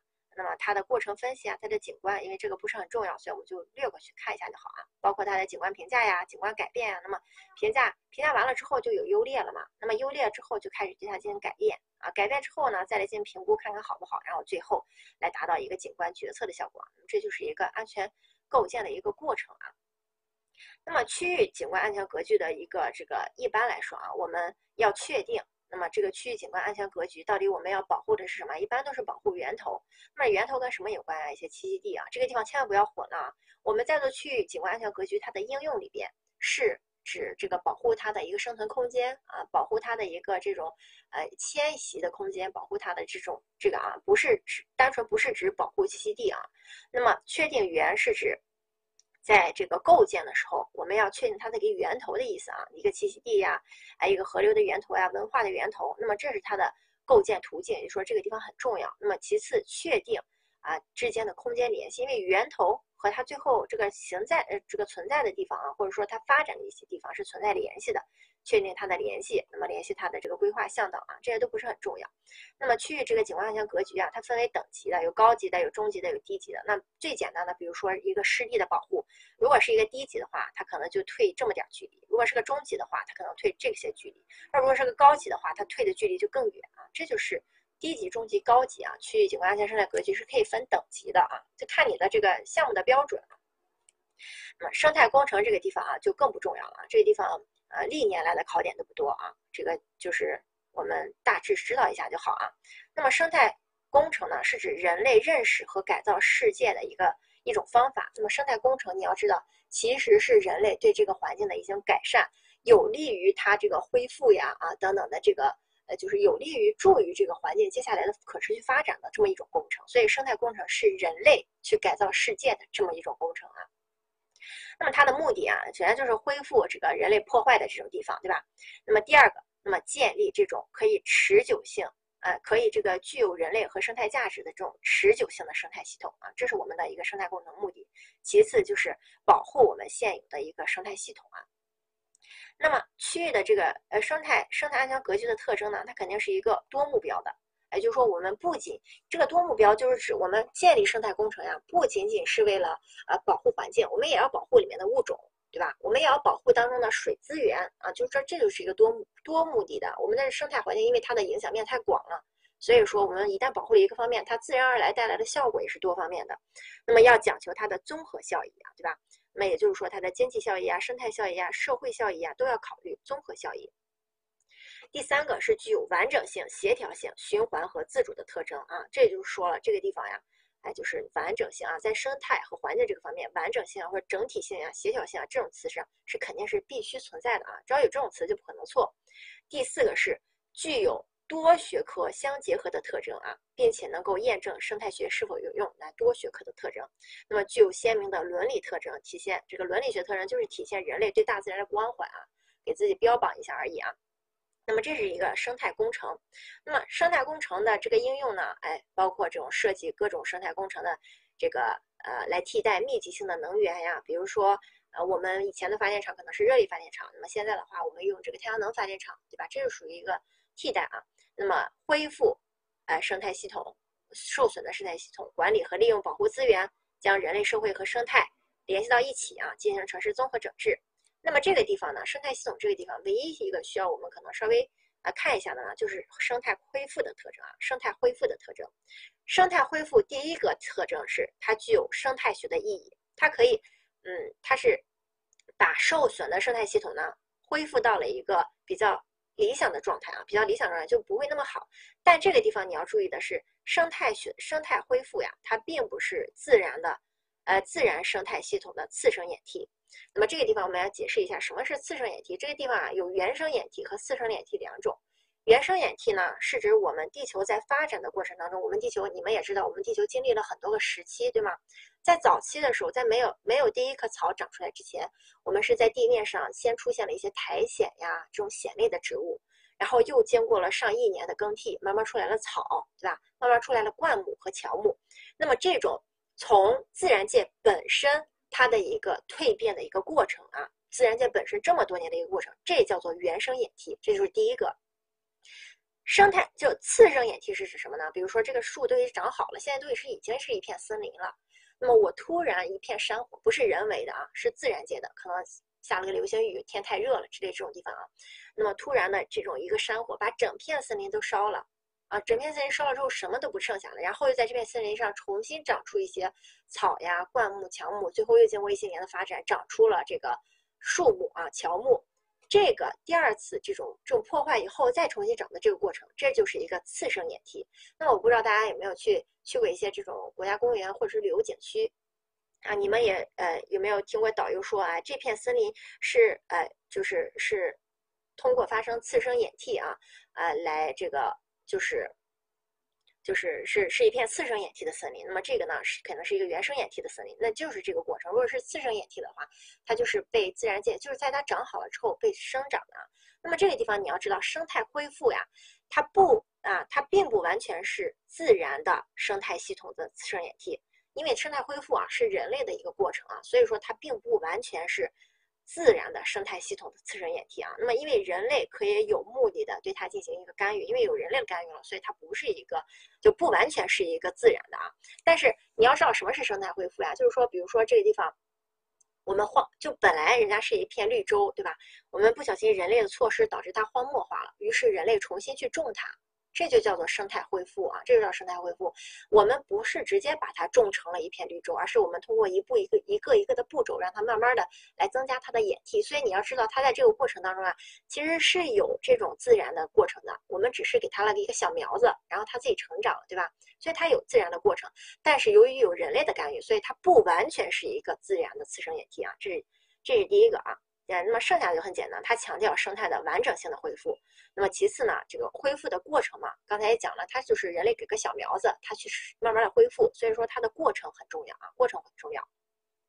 那么生态恢复的应用包括什么呢？生态的破坏啊，我们破坏了之后我们可以去应用。那么被污染啊这个土地的治理可以应用，灾后重建啊也属于啊灾后重建，不要忘了。那么棕地恢复啊，就是指那种矿业呀等等的这种，呃这种就是用完的那块破地啊，就没法再开发利用了。那这种就是棕地啊。我写错字了吗？没写错吧？啊，这种叫棕地啊，对这种地面进行恢复，就属于棕地恢复，也就是说人类开采加工完了那块地啊。那么湿地保护啊，城市绿地的建设啊等等，那么这些都属于一个生态恢复的过程啊。那么这个呃，这个我讲上面的时候，你们就看到这么远啊，你不千万不要忘了啊，这条里面第一条啊是特别容易跟。我呢，那么往年也是一个重要的考点啊。如果不是重要考点，我不会给大家这个字体换成红色字的啊。这个是一个生态恢复啊，那么生态规划这个就它就。呃，就没有什么内容了啊。那么狭义的生态规划就类似于环境规划，广义的话啊，一旦提到广义，就是咱们五六七章学的内容，对吧？社会经济啊，自然环境下的一个综合的规划。那么它的必要性呀，其实下面的六二到七啊，都是一个套话，没有什么好看的。这个地方呢，只是怕大家不知道这个知识的碎裂化和这个分割啊。那么我们以前啊，之所以会造成这么多生态破坏，是因为我们没有完全的体会到这个自然的力量，或者说它们之间的连续性，就是因为我们当年啊。就年轻的时候，或者说这个人类知识体系的年轻时候呢，我们不知道破坏某这一项东西就会造成这么大的危害。那么，这是我们为什么现在要进行生态规划的原因，就是当初破坏的时候，我们并不知道，我们扔一个垃圾袋儿可能会出现一系列的连锁反应，可能会危害到南极的这个呃这个嗯这个企鹅啊。那么，这个主要就是一个知识破碎化的原因，我们当年知识的破碎化，或者说知识的分隔。导致的这个生态规划，那么下面就不用看了。这个是一个生态规划，呃，这个可能这这个导致啊。那么生态规划，哎，生生态对生态规划啊，一般应用什么？这个社会啊、经济啊、人口呀、资源啊，什么都可以。那么它的对象也是多方面的，从国家整个的生态规划，还是说到农地啊，或者说到保护地某块区域，那么都可以进行生态规划。生态规划的原则啊，这个原则也不是太重要，就看一下就好了。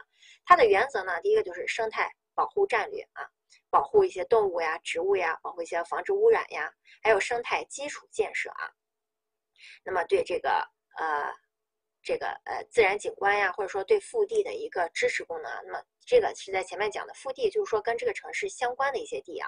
那么对于生态学呢，呃这个呃的作用呢，那当然了，在进行这个水水的总承载力啊，如果说周围的水多一点的话，当然是好一点了。所以说它也是对城市一个支撑作用啊。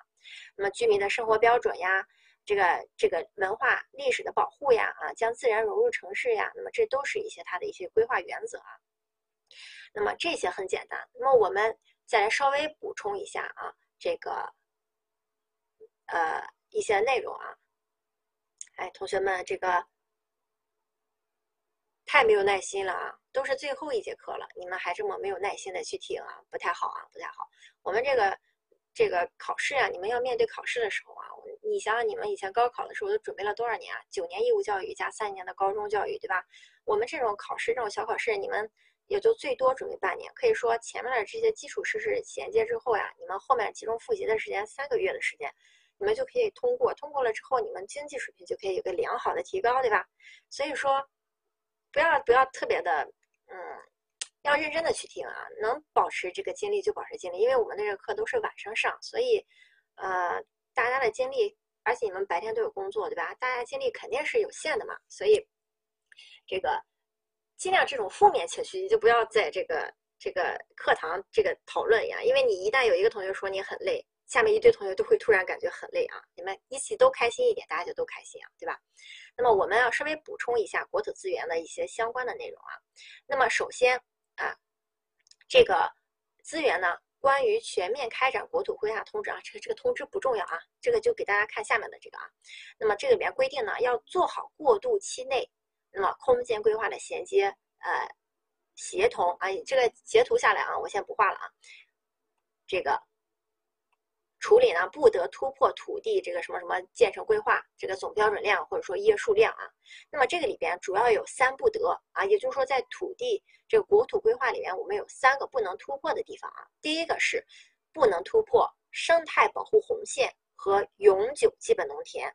那么这个地方啊，这个地方一定要对这两个词有一个呃正确的就是你一定要记住这两个词啊，因为这些地方有很多的可以混，比如说永久基本农田和耕地的区别是什么？它这个地方如果一旦换成耕地就不对了啊，这地方是永久基本农田啊。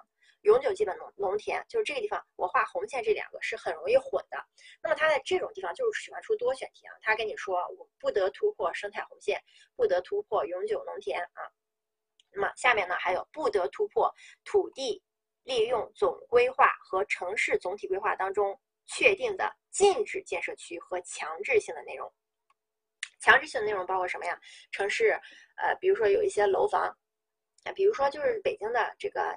北京的一环内，大家也知道，这个是除了故宫之外，还有中南海，对吧？那么这片区域之内啊，其实说二环之内是不可以建设高层的。那你也可以看到，北京为什么大部分这个这个楼啊，它都是横向发展？你可以看到它有个很宽的面阔啊，那是因为它不能往高处发展，因为往高处发展，如果离着这个中南海太近的话啊，这个太危险了，对吧？那么这就属于一个强制性建设内容啊。那么禁止建设区，比如说咱们水源地啊，水源一级区，那么这个地方是属于。这个建设呃就是禁建区，对吧？那么这个就是在国土资源规划当中不能突破这些禁建区和强制区啊。那么其次就是生态保护红线和国土呃永久基本农田。第三个不得和新的国土空间规划的要求啊进行矛盾，也就是说如果有新的，我们要按新的走，不能按照旧的走啊。这是国土空间资源规划，那么它的几个它的三不得啊三不得，这是第一个要补充一点内容。第二个呢，是关于国土空间规划的这个意见当中呢，他说了，我们应该怎样去实施呢？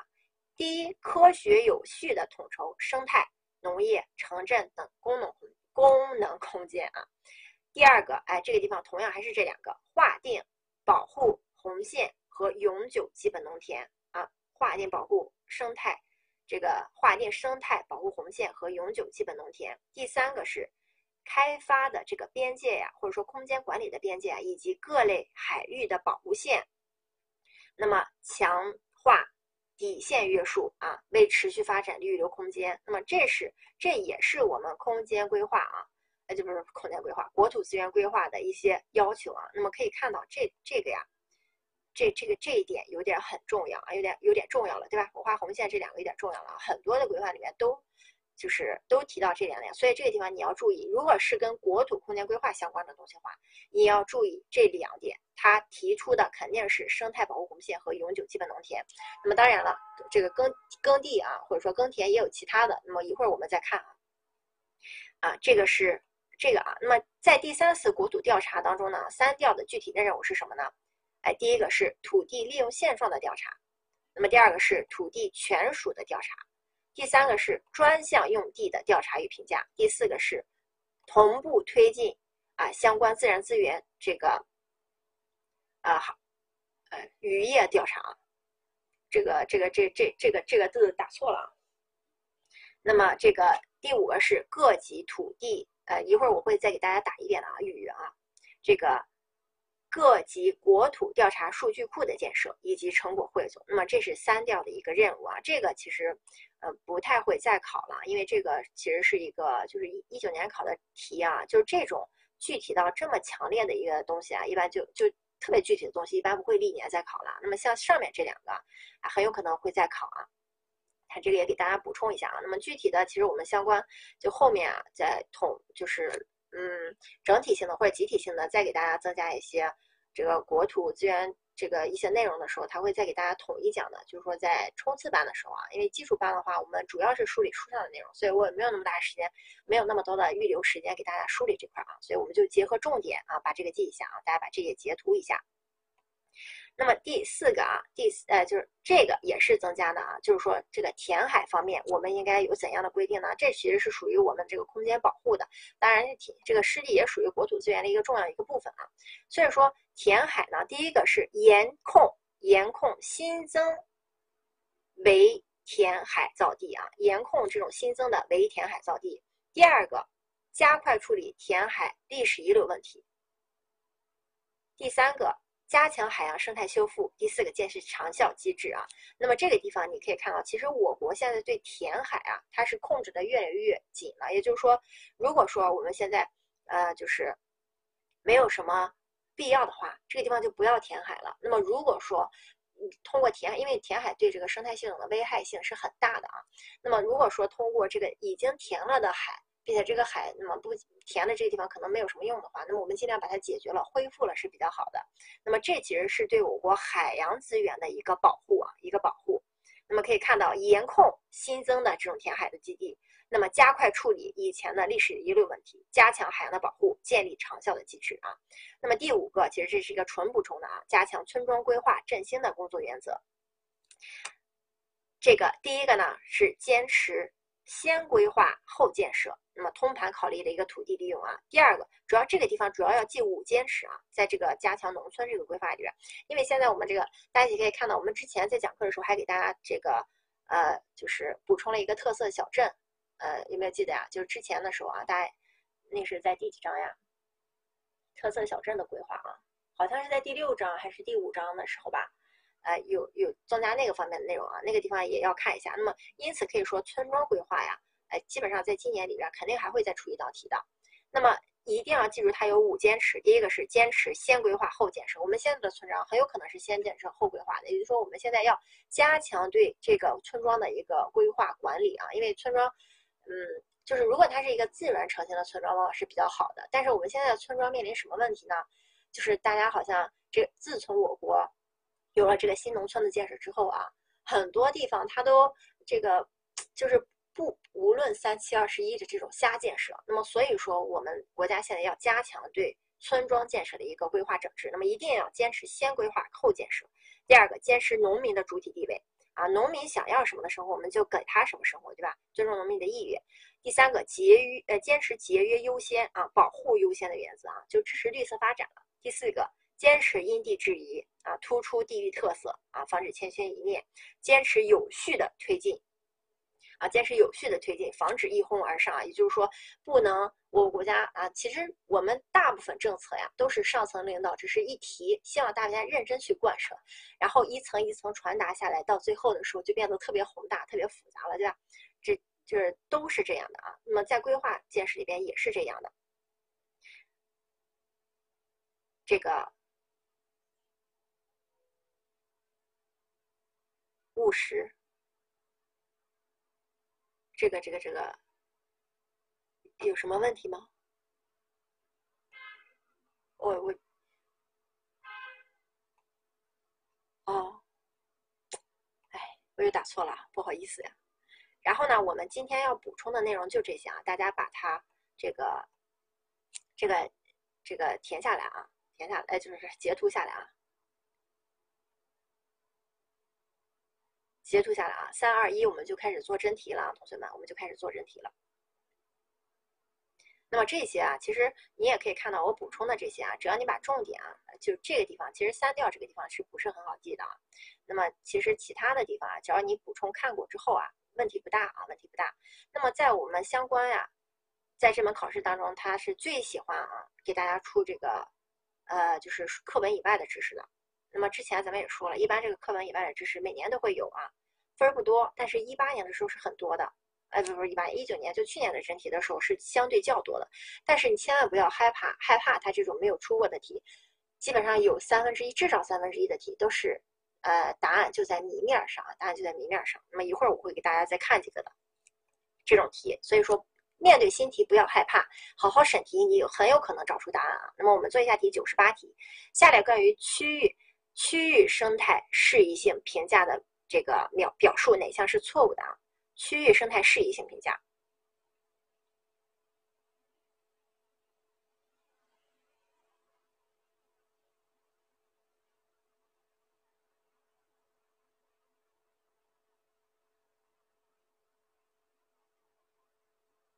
哪项是错误的啊？同学们，哪个项是错误的？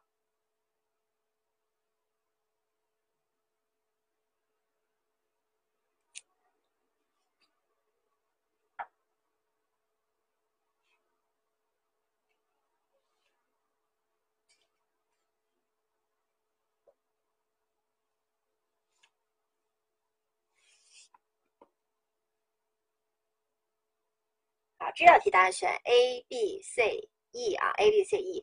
那么刚才也说了，区域景这个区域生态适宜性评价，它以什么为单元啊？它以生态啊，它以生态的那个。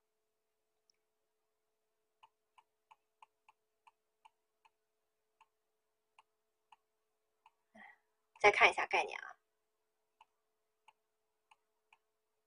它是以生态类型作为评价标准，所以说它刚才那道题目当中给大家说什么区域呀？哎，行政地块啊，哈，这些都是不准确的啊，不都是不准确，它就是这就是一个考点。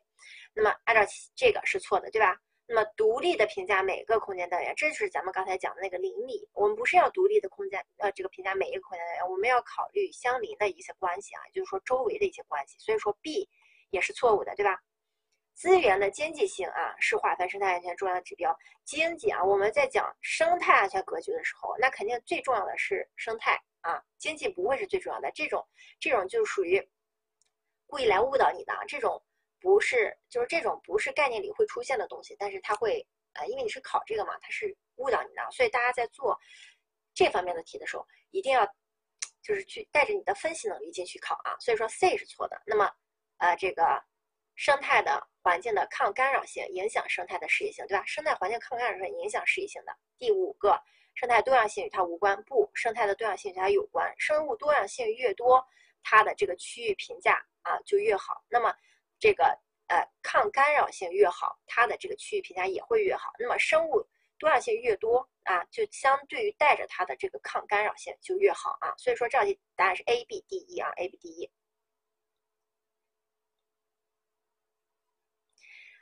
呃，这个地方啊。不是说经济价值不考虑，而是说它不是一个重要的标准啊，它是一个次要的标准啊。我们主要的，你看到这个题目，这是说为什么告诉大家一定要好好审题？题目就在题面上啊。如果他是在讲经济学这个地方，它经济肯定是很重要的。但是我们现在在讲什么环境是环境保护呀，对吧？区域生态安全格局，我们环境保护最大的问题，前期最大的问题就是以盲目的去。这个考虑经济的因素，而忽略了我们的环境问题，导致我们现在很多环境问题的破坏。所以 C 啊，这种肯定是错的，百分之百是错的。啊，第九十九题啊，下列关于这个水体富营养这个特征的表述啊，哪些是正确的？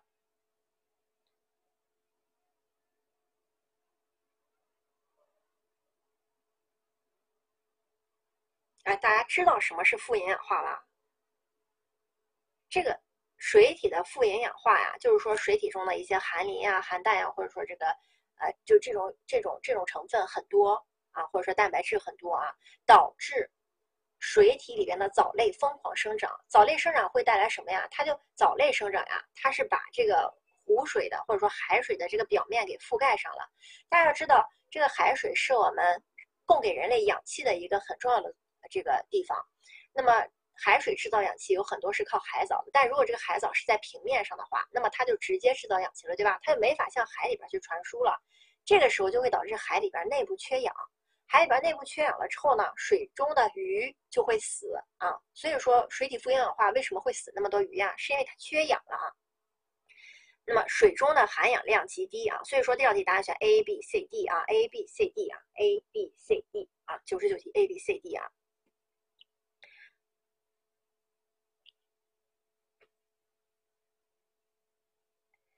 蛋白质没有问题的啊，不光是这种磷氮，那诶有一些这个藻类它是可以吸收蛋白质的啊。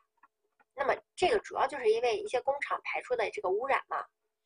那么第一百题啊，第一。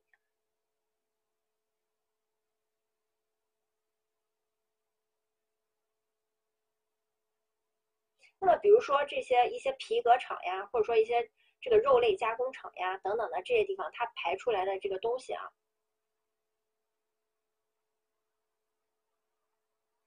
多少的是会有一些这个的，那么这个蛋白质经过分解了之后啊，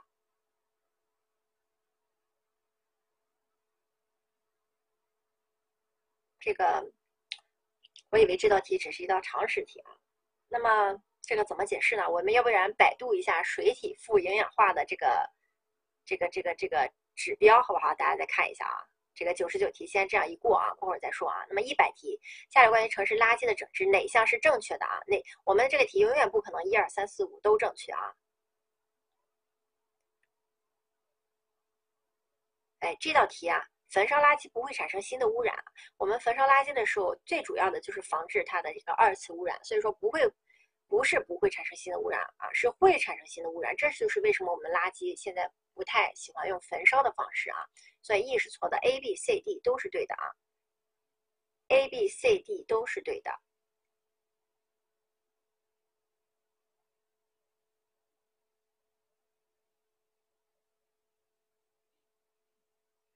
这是我们的目标呀，我们提提出一个目标有什么问题吗？没有问题啊。这个题有什么问题吗？这个题我也觉得是很简单的一道题啊。再说了，这道题是书上的原话呀，我无论是在讲前面第呃，就是二百四十来页的时候，那个时候也讲过。我们在今天我还故意把那个夺过来了，对吧？啊，我们就继续了啊。这个七十六题啊，七十六题，下列哪项不是这个全球化导致的结果啊？全球气候变化导致的结果。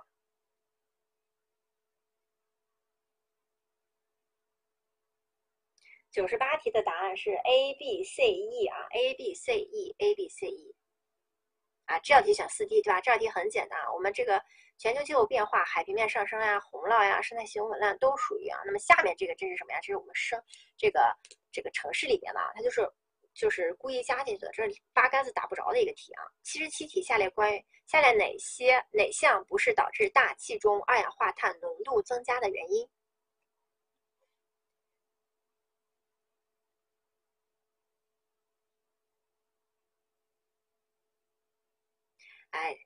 导致下列哪项不是导致大气中二氧化碳浓度增加原因？也就是说，这些原因会导致二氧化碳浓度的增加啊。矿物的燃烧，那就是说，矿物的燃烧是否产生二氧化碳呀？肯定是的呀，所以 A 是对的，对吧？大面积的森林砍伐，森林是干什么用的呀？森林在进行光合作用的时候啊，大家之前有学过，对吧？而光合作用主要是。这个森林吸收了二氧化碳啊，所以森林少了，二氧化碳肯定浓度就高了，所以 B 是对，对吧？臭氧层的破坏是什么呀？臭氧层的破坏是氟利昂的这个导致氟利昂的增加和二氧化碳浓度的增加，导致了臭氧层的破坏啊。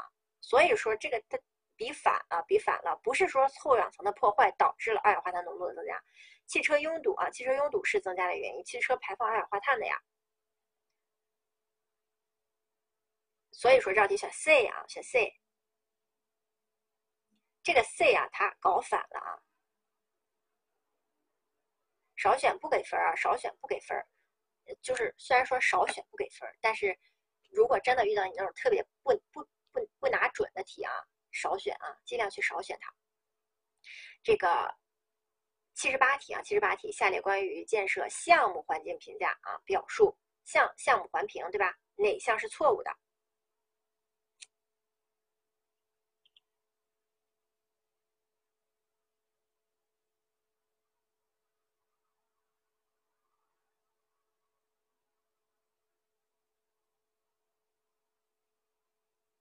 对这道题选四 D，对吧？这道题选四 D 啊，重视环境环重视环保措施措施的可行性啊，不是这重视环保呃措施技术的可行性，不是技术经济的可行性。这道题就是错在经济上啊，就是只要是在，所以说让大家做题的时候一定要分清，大致上分一下啊，这个题是哪一章考的内容？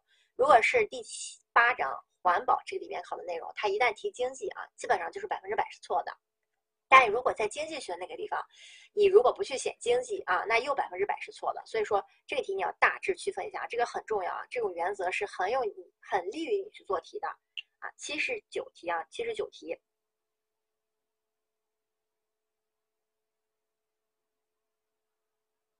下列哪项不属于实现生态区域生态安全格局的途径？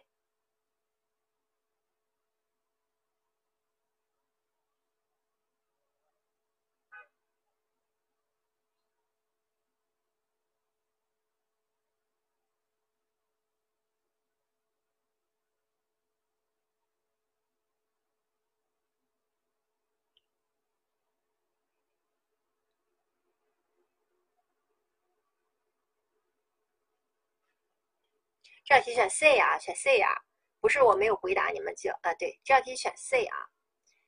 区域景观生态安全的格局啊，协调不同用地之间的关系，对吧？维护生态栖息，呃，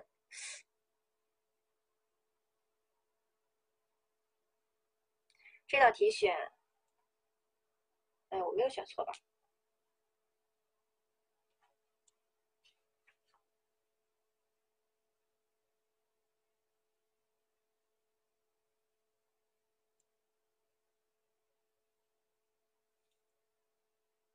就是 C 啊，就是 C 对吧？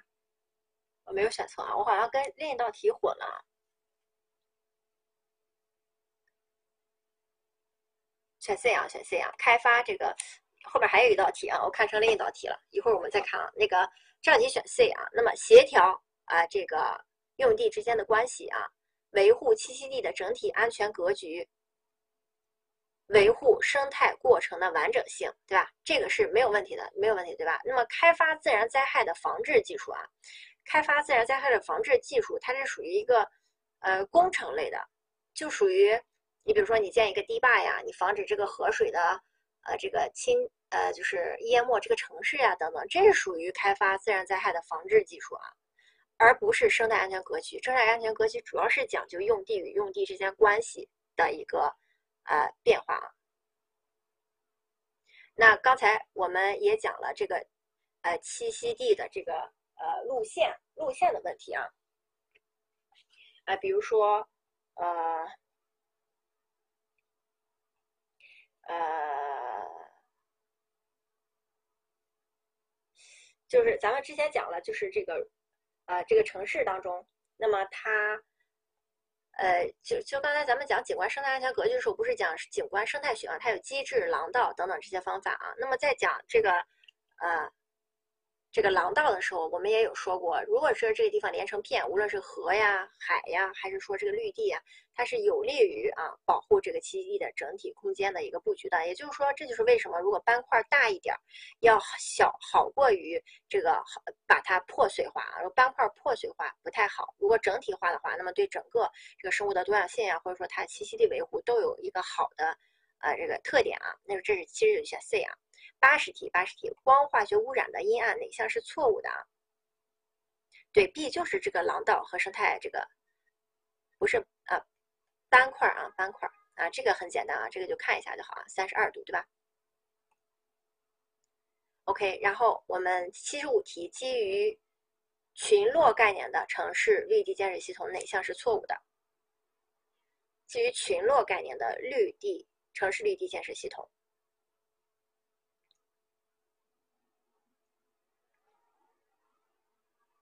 这道题属于一种常识题，对吧？你们在你们在打啥呀？这个什么叫二十四杠三十二呀？啊，对对对，二十四度到三十二度，对吧？我想我没有二十四题啊，这道题选二 B 对吧？这道题就不讲了啊，很简单，这个外来物种是一种危害啊，它不是一种这个这个呃建设的一个方法啊。那么七十六题下列关于城市生态系统物质循环的表述哪项是错误的？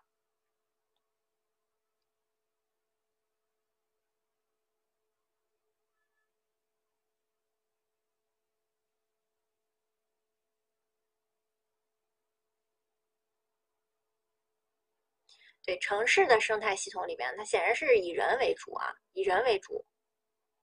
那么在自然的生态系统里边，当然是以生物为主了。所以这道题选 C 啊，选 C。人类生态系统就是城市里边肯定是以人类的生产循环为主，对吧？我们的吃吃喝喝，我们的挖矿，生物的这个循环是什么？是指食物链呀，对吧？我们这个是城市生态系统当中哪有食物链啊？所以说选 C 啊。七十七题下列关于城市生态系统的物质循环的表述哪项是错误的？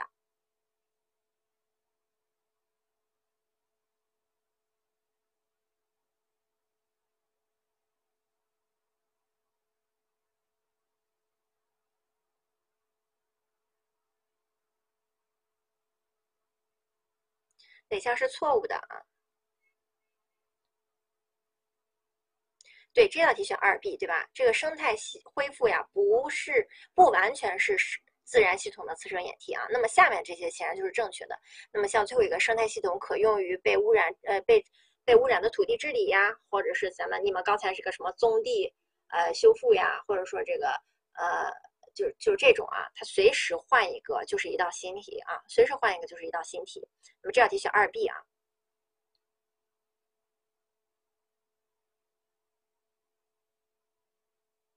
三有什么问题呀？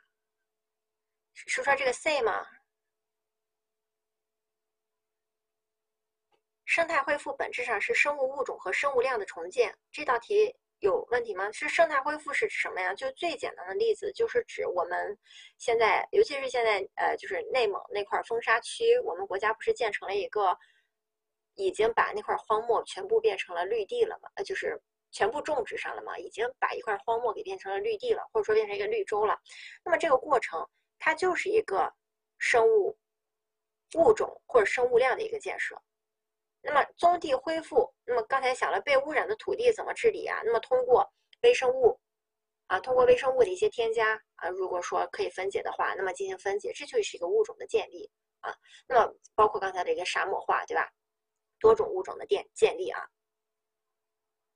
所以，所以这种啊，像生态丰富，本质上是这个，我觉得这个就属于一个。没有什么技术含量的一句原话啊，所以我就没有把它放进去啊。就是这个容易大家不理解啊，所以我们要知道这个地方啊。我们继续了啊，这道题还是比较简单的啊。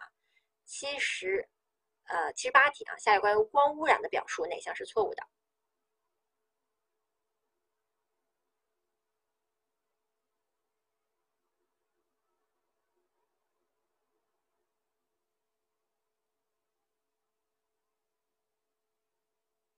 对，这道题选 A 啊，光污染有益于啊，没有益于，是有害于这个植物的生长。你是对植物本身而言它是不好的，对吧？那么这个，这么那么下面的这几个啊，像往年的这些题，下面的这几个，那么你们就要看一下了，这显然就是正确选项啊。钢化玻璃会造成光污染，并且增加白内障，也就是说光污染容易对人类造成白内障，对吧？光污染欺骗飞行的鸟类，这是这是肯定的嘛？因为我们的这个。呃，鸟的这个飞行的时候，它在天上啊，突然看到那个光，是会影响它的这个飞行的。第三个，白色粉墙和镜面的反射系数呢，是自然的这个草地的十倍。光污染的概念就是指这个它的反射的光是自然界面的这种十倍啊。所以说，其实这个地方跟白色粉刷啊没有关系，也跟镜面玻璃没有关系，它主要是说这个十倍啊，这个十倍是对的，这是光污染的表述，因此它是正确的啊。这个。那么这个地方不要忘了，我们在前面讲的时候啊，这个光污呃这个热岛效应啊，如果我们要这个防止热岛效应，我们应该用怎样的？应该用反射系数，这个呃就是就不要混了。记得我们在这个讲建筑的，好像是讲建筑那个篇章啊，建筑最后一节的时候讲过，这个建筑我们是有一个反射系数的。如果为了缓解热岛效应的话，我们应该把这个建筑涂成一个浅色白色的啊。如果是深色的话，是越来越加重这个热岛效应的啊。就就是回顾一下啊，七十九题，下列关于建设项目的环境评价啊，项目环境影响评价，项目环评哪项是错误的啊？哪项是错误的？啊，这道题不是我重复啊，就它本身就重复啊。啊，这道题对吧？这道题选四 D 啊，四 D 啊，没有什么可说的啊。怎么还有选二 B 的呀？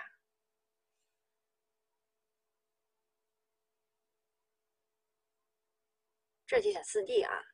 这基本上就是一道原题嘛。这个题二 B 人家说的没错呀，建设项目本身的技术路线和技术工程不属于评价范畴，人家评价的是这个，人家是为了评价环境的，对吧？所以它本身的这个不属于评价范畴，这是对的呀。就对技术不评价，我们评价是这个技术的效果啊。八十题啊，八十题，城市环境影响评价的表述啊，哪项是错误的？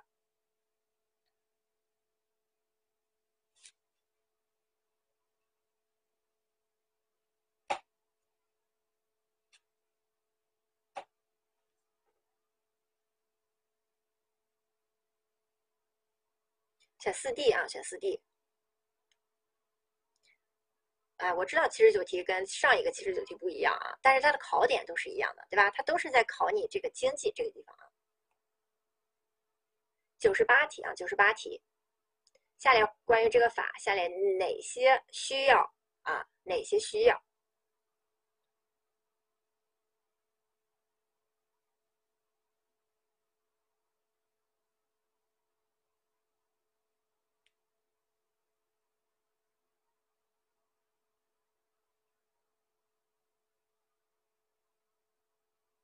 对这道题，就是我想给大家说的，你们说什么规划不需要做环评呀？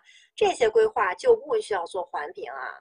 所以你可以看到，只有书上说的那十类土地利用规划啊，记住土地利用规划。其实下面的都很好记，主要就是记住土地利用规划。那么其次就是区域、流域、海域啊，是吧？各种功能啊的一个十大类的规划。这道题选 A、B、A、B，啊，不不不不不，A、D、E 啊，一四五啊，一四五，一四五啊，九十九题。关于生态安全格局的包括什么？构建区域生态安全格局包括什么？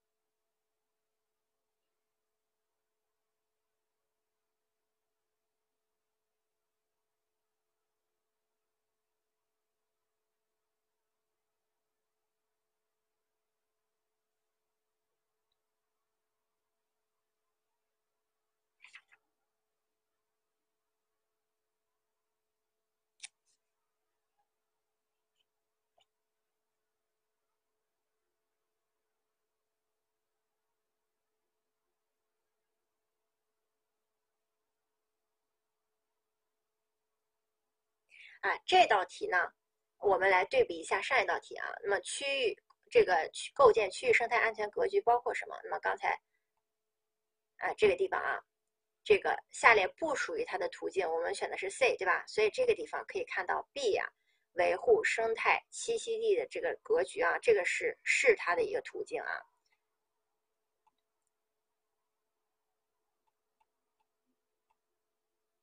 所以这道题啊，这道题我们选 A、B、C、D 啊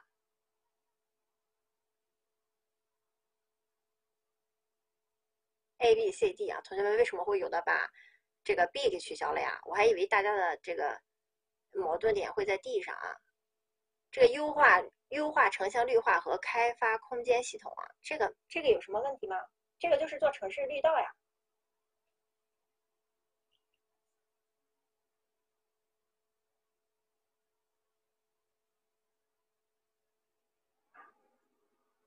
这个 E 分别控制人文过程和这个生态过程的完整性，那不是分别控制啊，这就是为给大家说这个地方啊，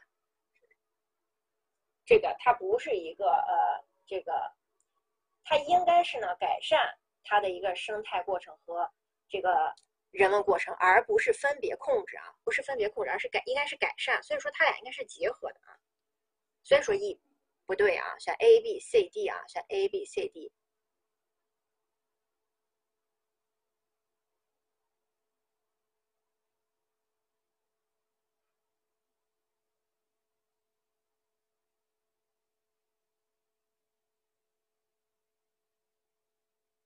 看到了吗？它这个是制定城市生态灾害防治这个防治啊，防治这个应该是防治啊，策略性控制。格局啊，这个是一个策略性控制格局，但是我们对比刚才那道题，它写的是什么呀？哎，是技术啊，是技术防治技术。这个格局啊，大家要明白“格局”这个词是什么意思啊？“格局”这个词呢，是指就是总体的空间布局，就是格局啊。这个你你所谓这个大格局，它是一个高屋建瓴的词啊，它是一个总体的空间布局。那个是灾害的技术啊，那个是灾害的技术，所以说这个地方一定要注意啊。对，这个地方一定要注意啊。那么我们这个呃，在讲，嗯，就是我们就是呃，其实怎么说呢？我们的这道题啊，有很多我们的这个呃相关的题啊。我这就是我为什么告诉大家，每年相关的题它其实出现了很多。就是不太明确的地方啊，就是说它的这个答案其实不合适的地方。那么有同学也问，就是呃，这个课课堂上的这道题和这个最后的这个题，呃，就是和这个有的书课本后面的答案不一致啊。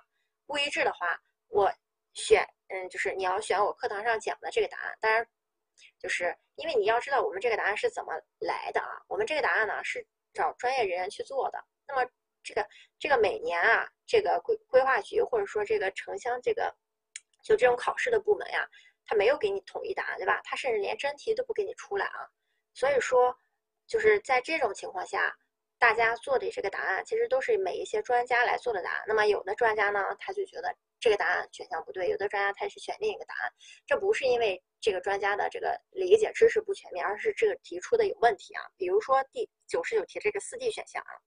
这个大家按照我上课的答案去记啊，A B C D。当然，你如果真的，呃，就是我们这个，就是我不知道大家现在有没有真题啊？真题上的答案是 A B C 啊，这个地方你们可以改一下啊，应该是 A B C D。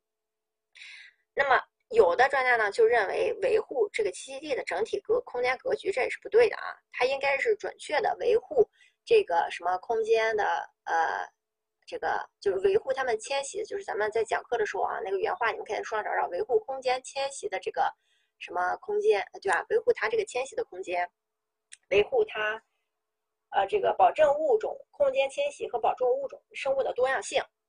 有的专家就认为这个空间迁徙的空间和栖息地是有区别的。那么有的专家就认为呢，它不是有区别的，因为后来那个圆那个地方提到了栖息地。所以说这道题啊，我们按照我们的答案去走啊，呃，我们按照我上课讲的答案去走 A B C D 啊，我不是那个专家啊，A B C D 是就是也是上面给我的答案啊。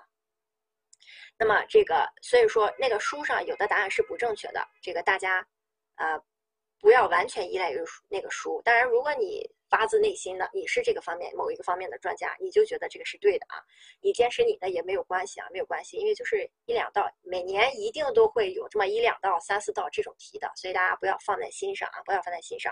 就这种有的这种特别的选项，你就是觉得是那样，那你非要按照你那个选法做也。也可以啊，因为每年在就是实际上审批答案的时候，它到底按哪个答案为主啊，也是不确定的。它今年可能按这个答案为主，明年可能按这个答案为主啊。那么一百题，下列关于区域生态规划优化哪项是错误的啊？哪项是错误的？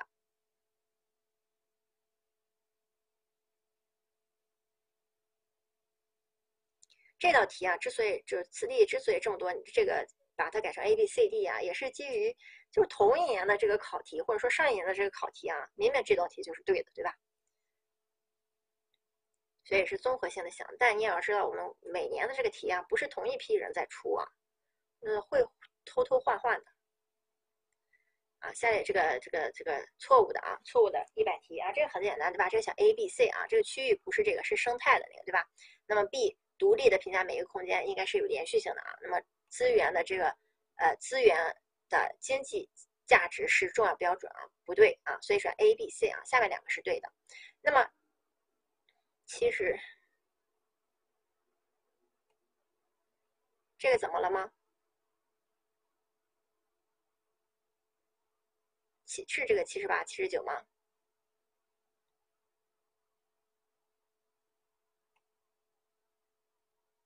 我们继续了啊。那么这两道题呢，哎，是希望大家。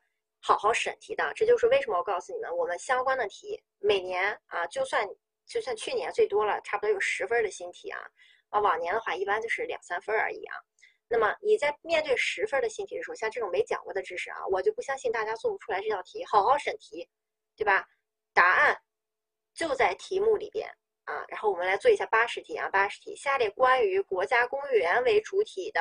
自然保护地的指导意见要加快什么为主体的自然保护地啊？提高质量啊，推进美丽中国建设呀，对吧？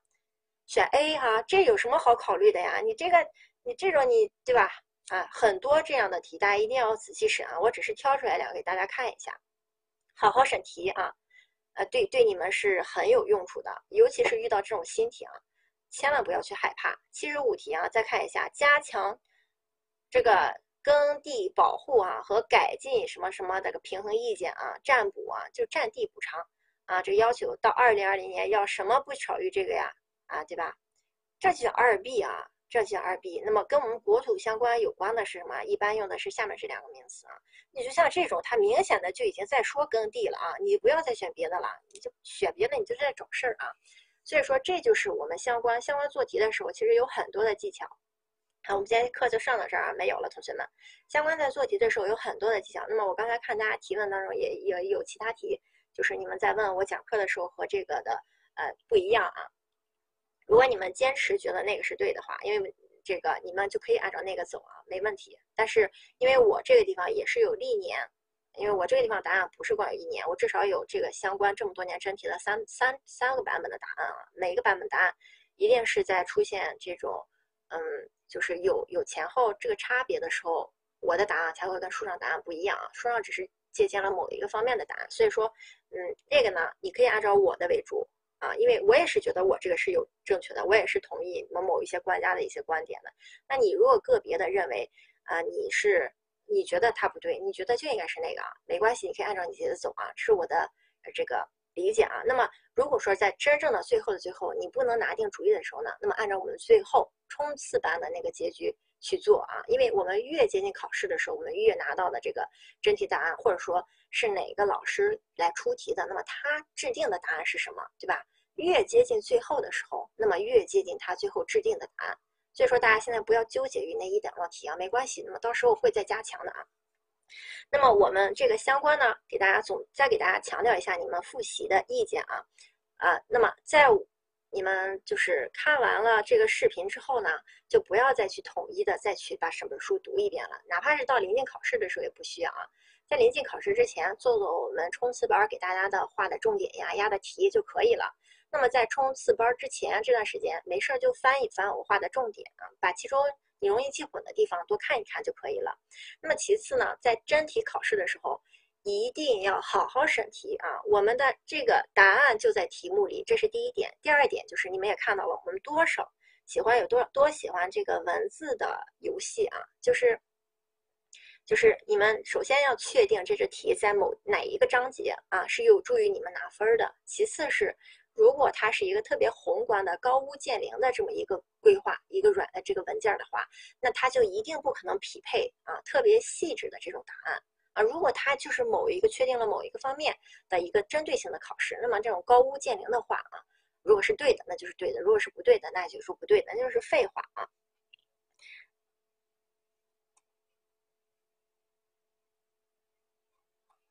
呃，那么这就是我们呃相关整套的真题啊。然后今天就没有什么事情了，我会给大家画一下最后的重点。那么至于我蓝字的部分啊，我这次呃 PPT 呢，呃有很有有几道，尤其是在后半部分啊，社会学呀，还有这个城市就最后一个篇章，还有我记得在前面这个经济学，呃经济学好像也有啊，呃就是都有一些蓝字的部分。那么蓝字的部分呢，是我啊这个课本上没有的部分，记得一定要把它们补充啊。你可以选择同一个地点补充，你也可以就是把它们分开补充啊，都没有关系的。啊，PPT 的话，我可以整理一下啊，但是我整理给你们的话，我可能就要再过个一两天啊，因为我今天还有录重点啊，我会把蓝色的整合一下啊，给大家发给你们的啊。然后就没有什么问题了，同学们。再见，我就给大家画重点了啊。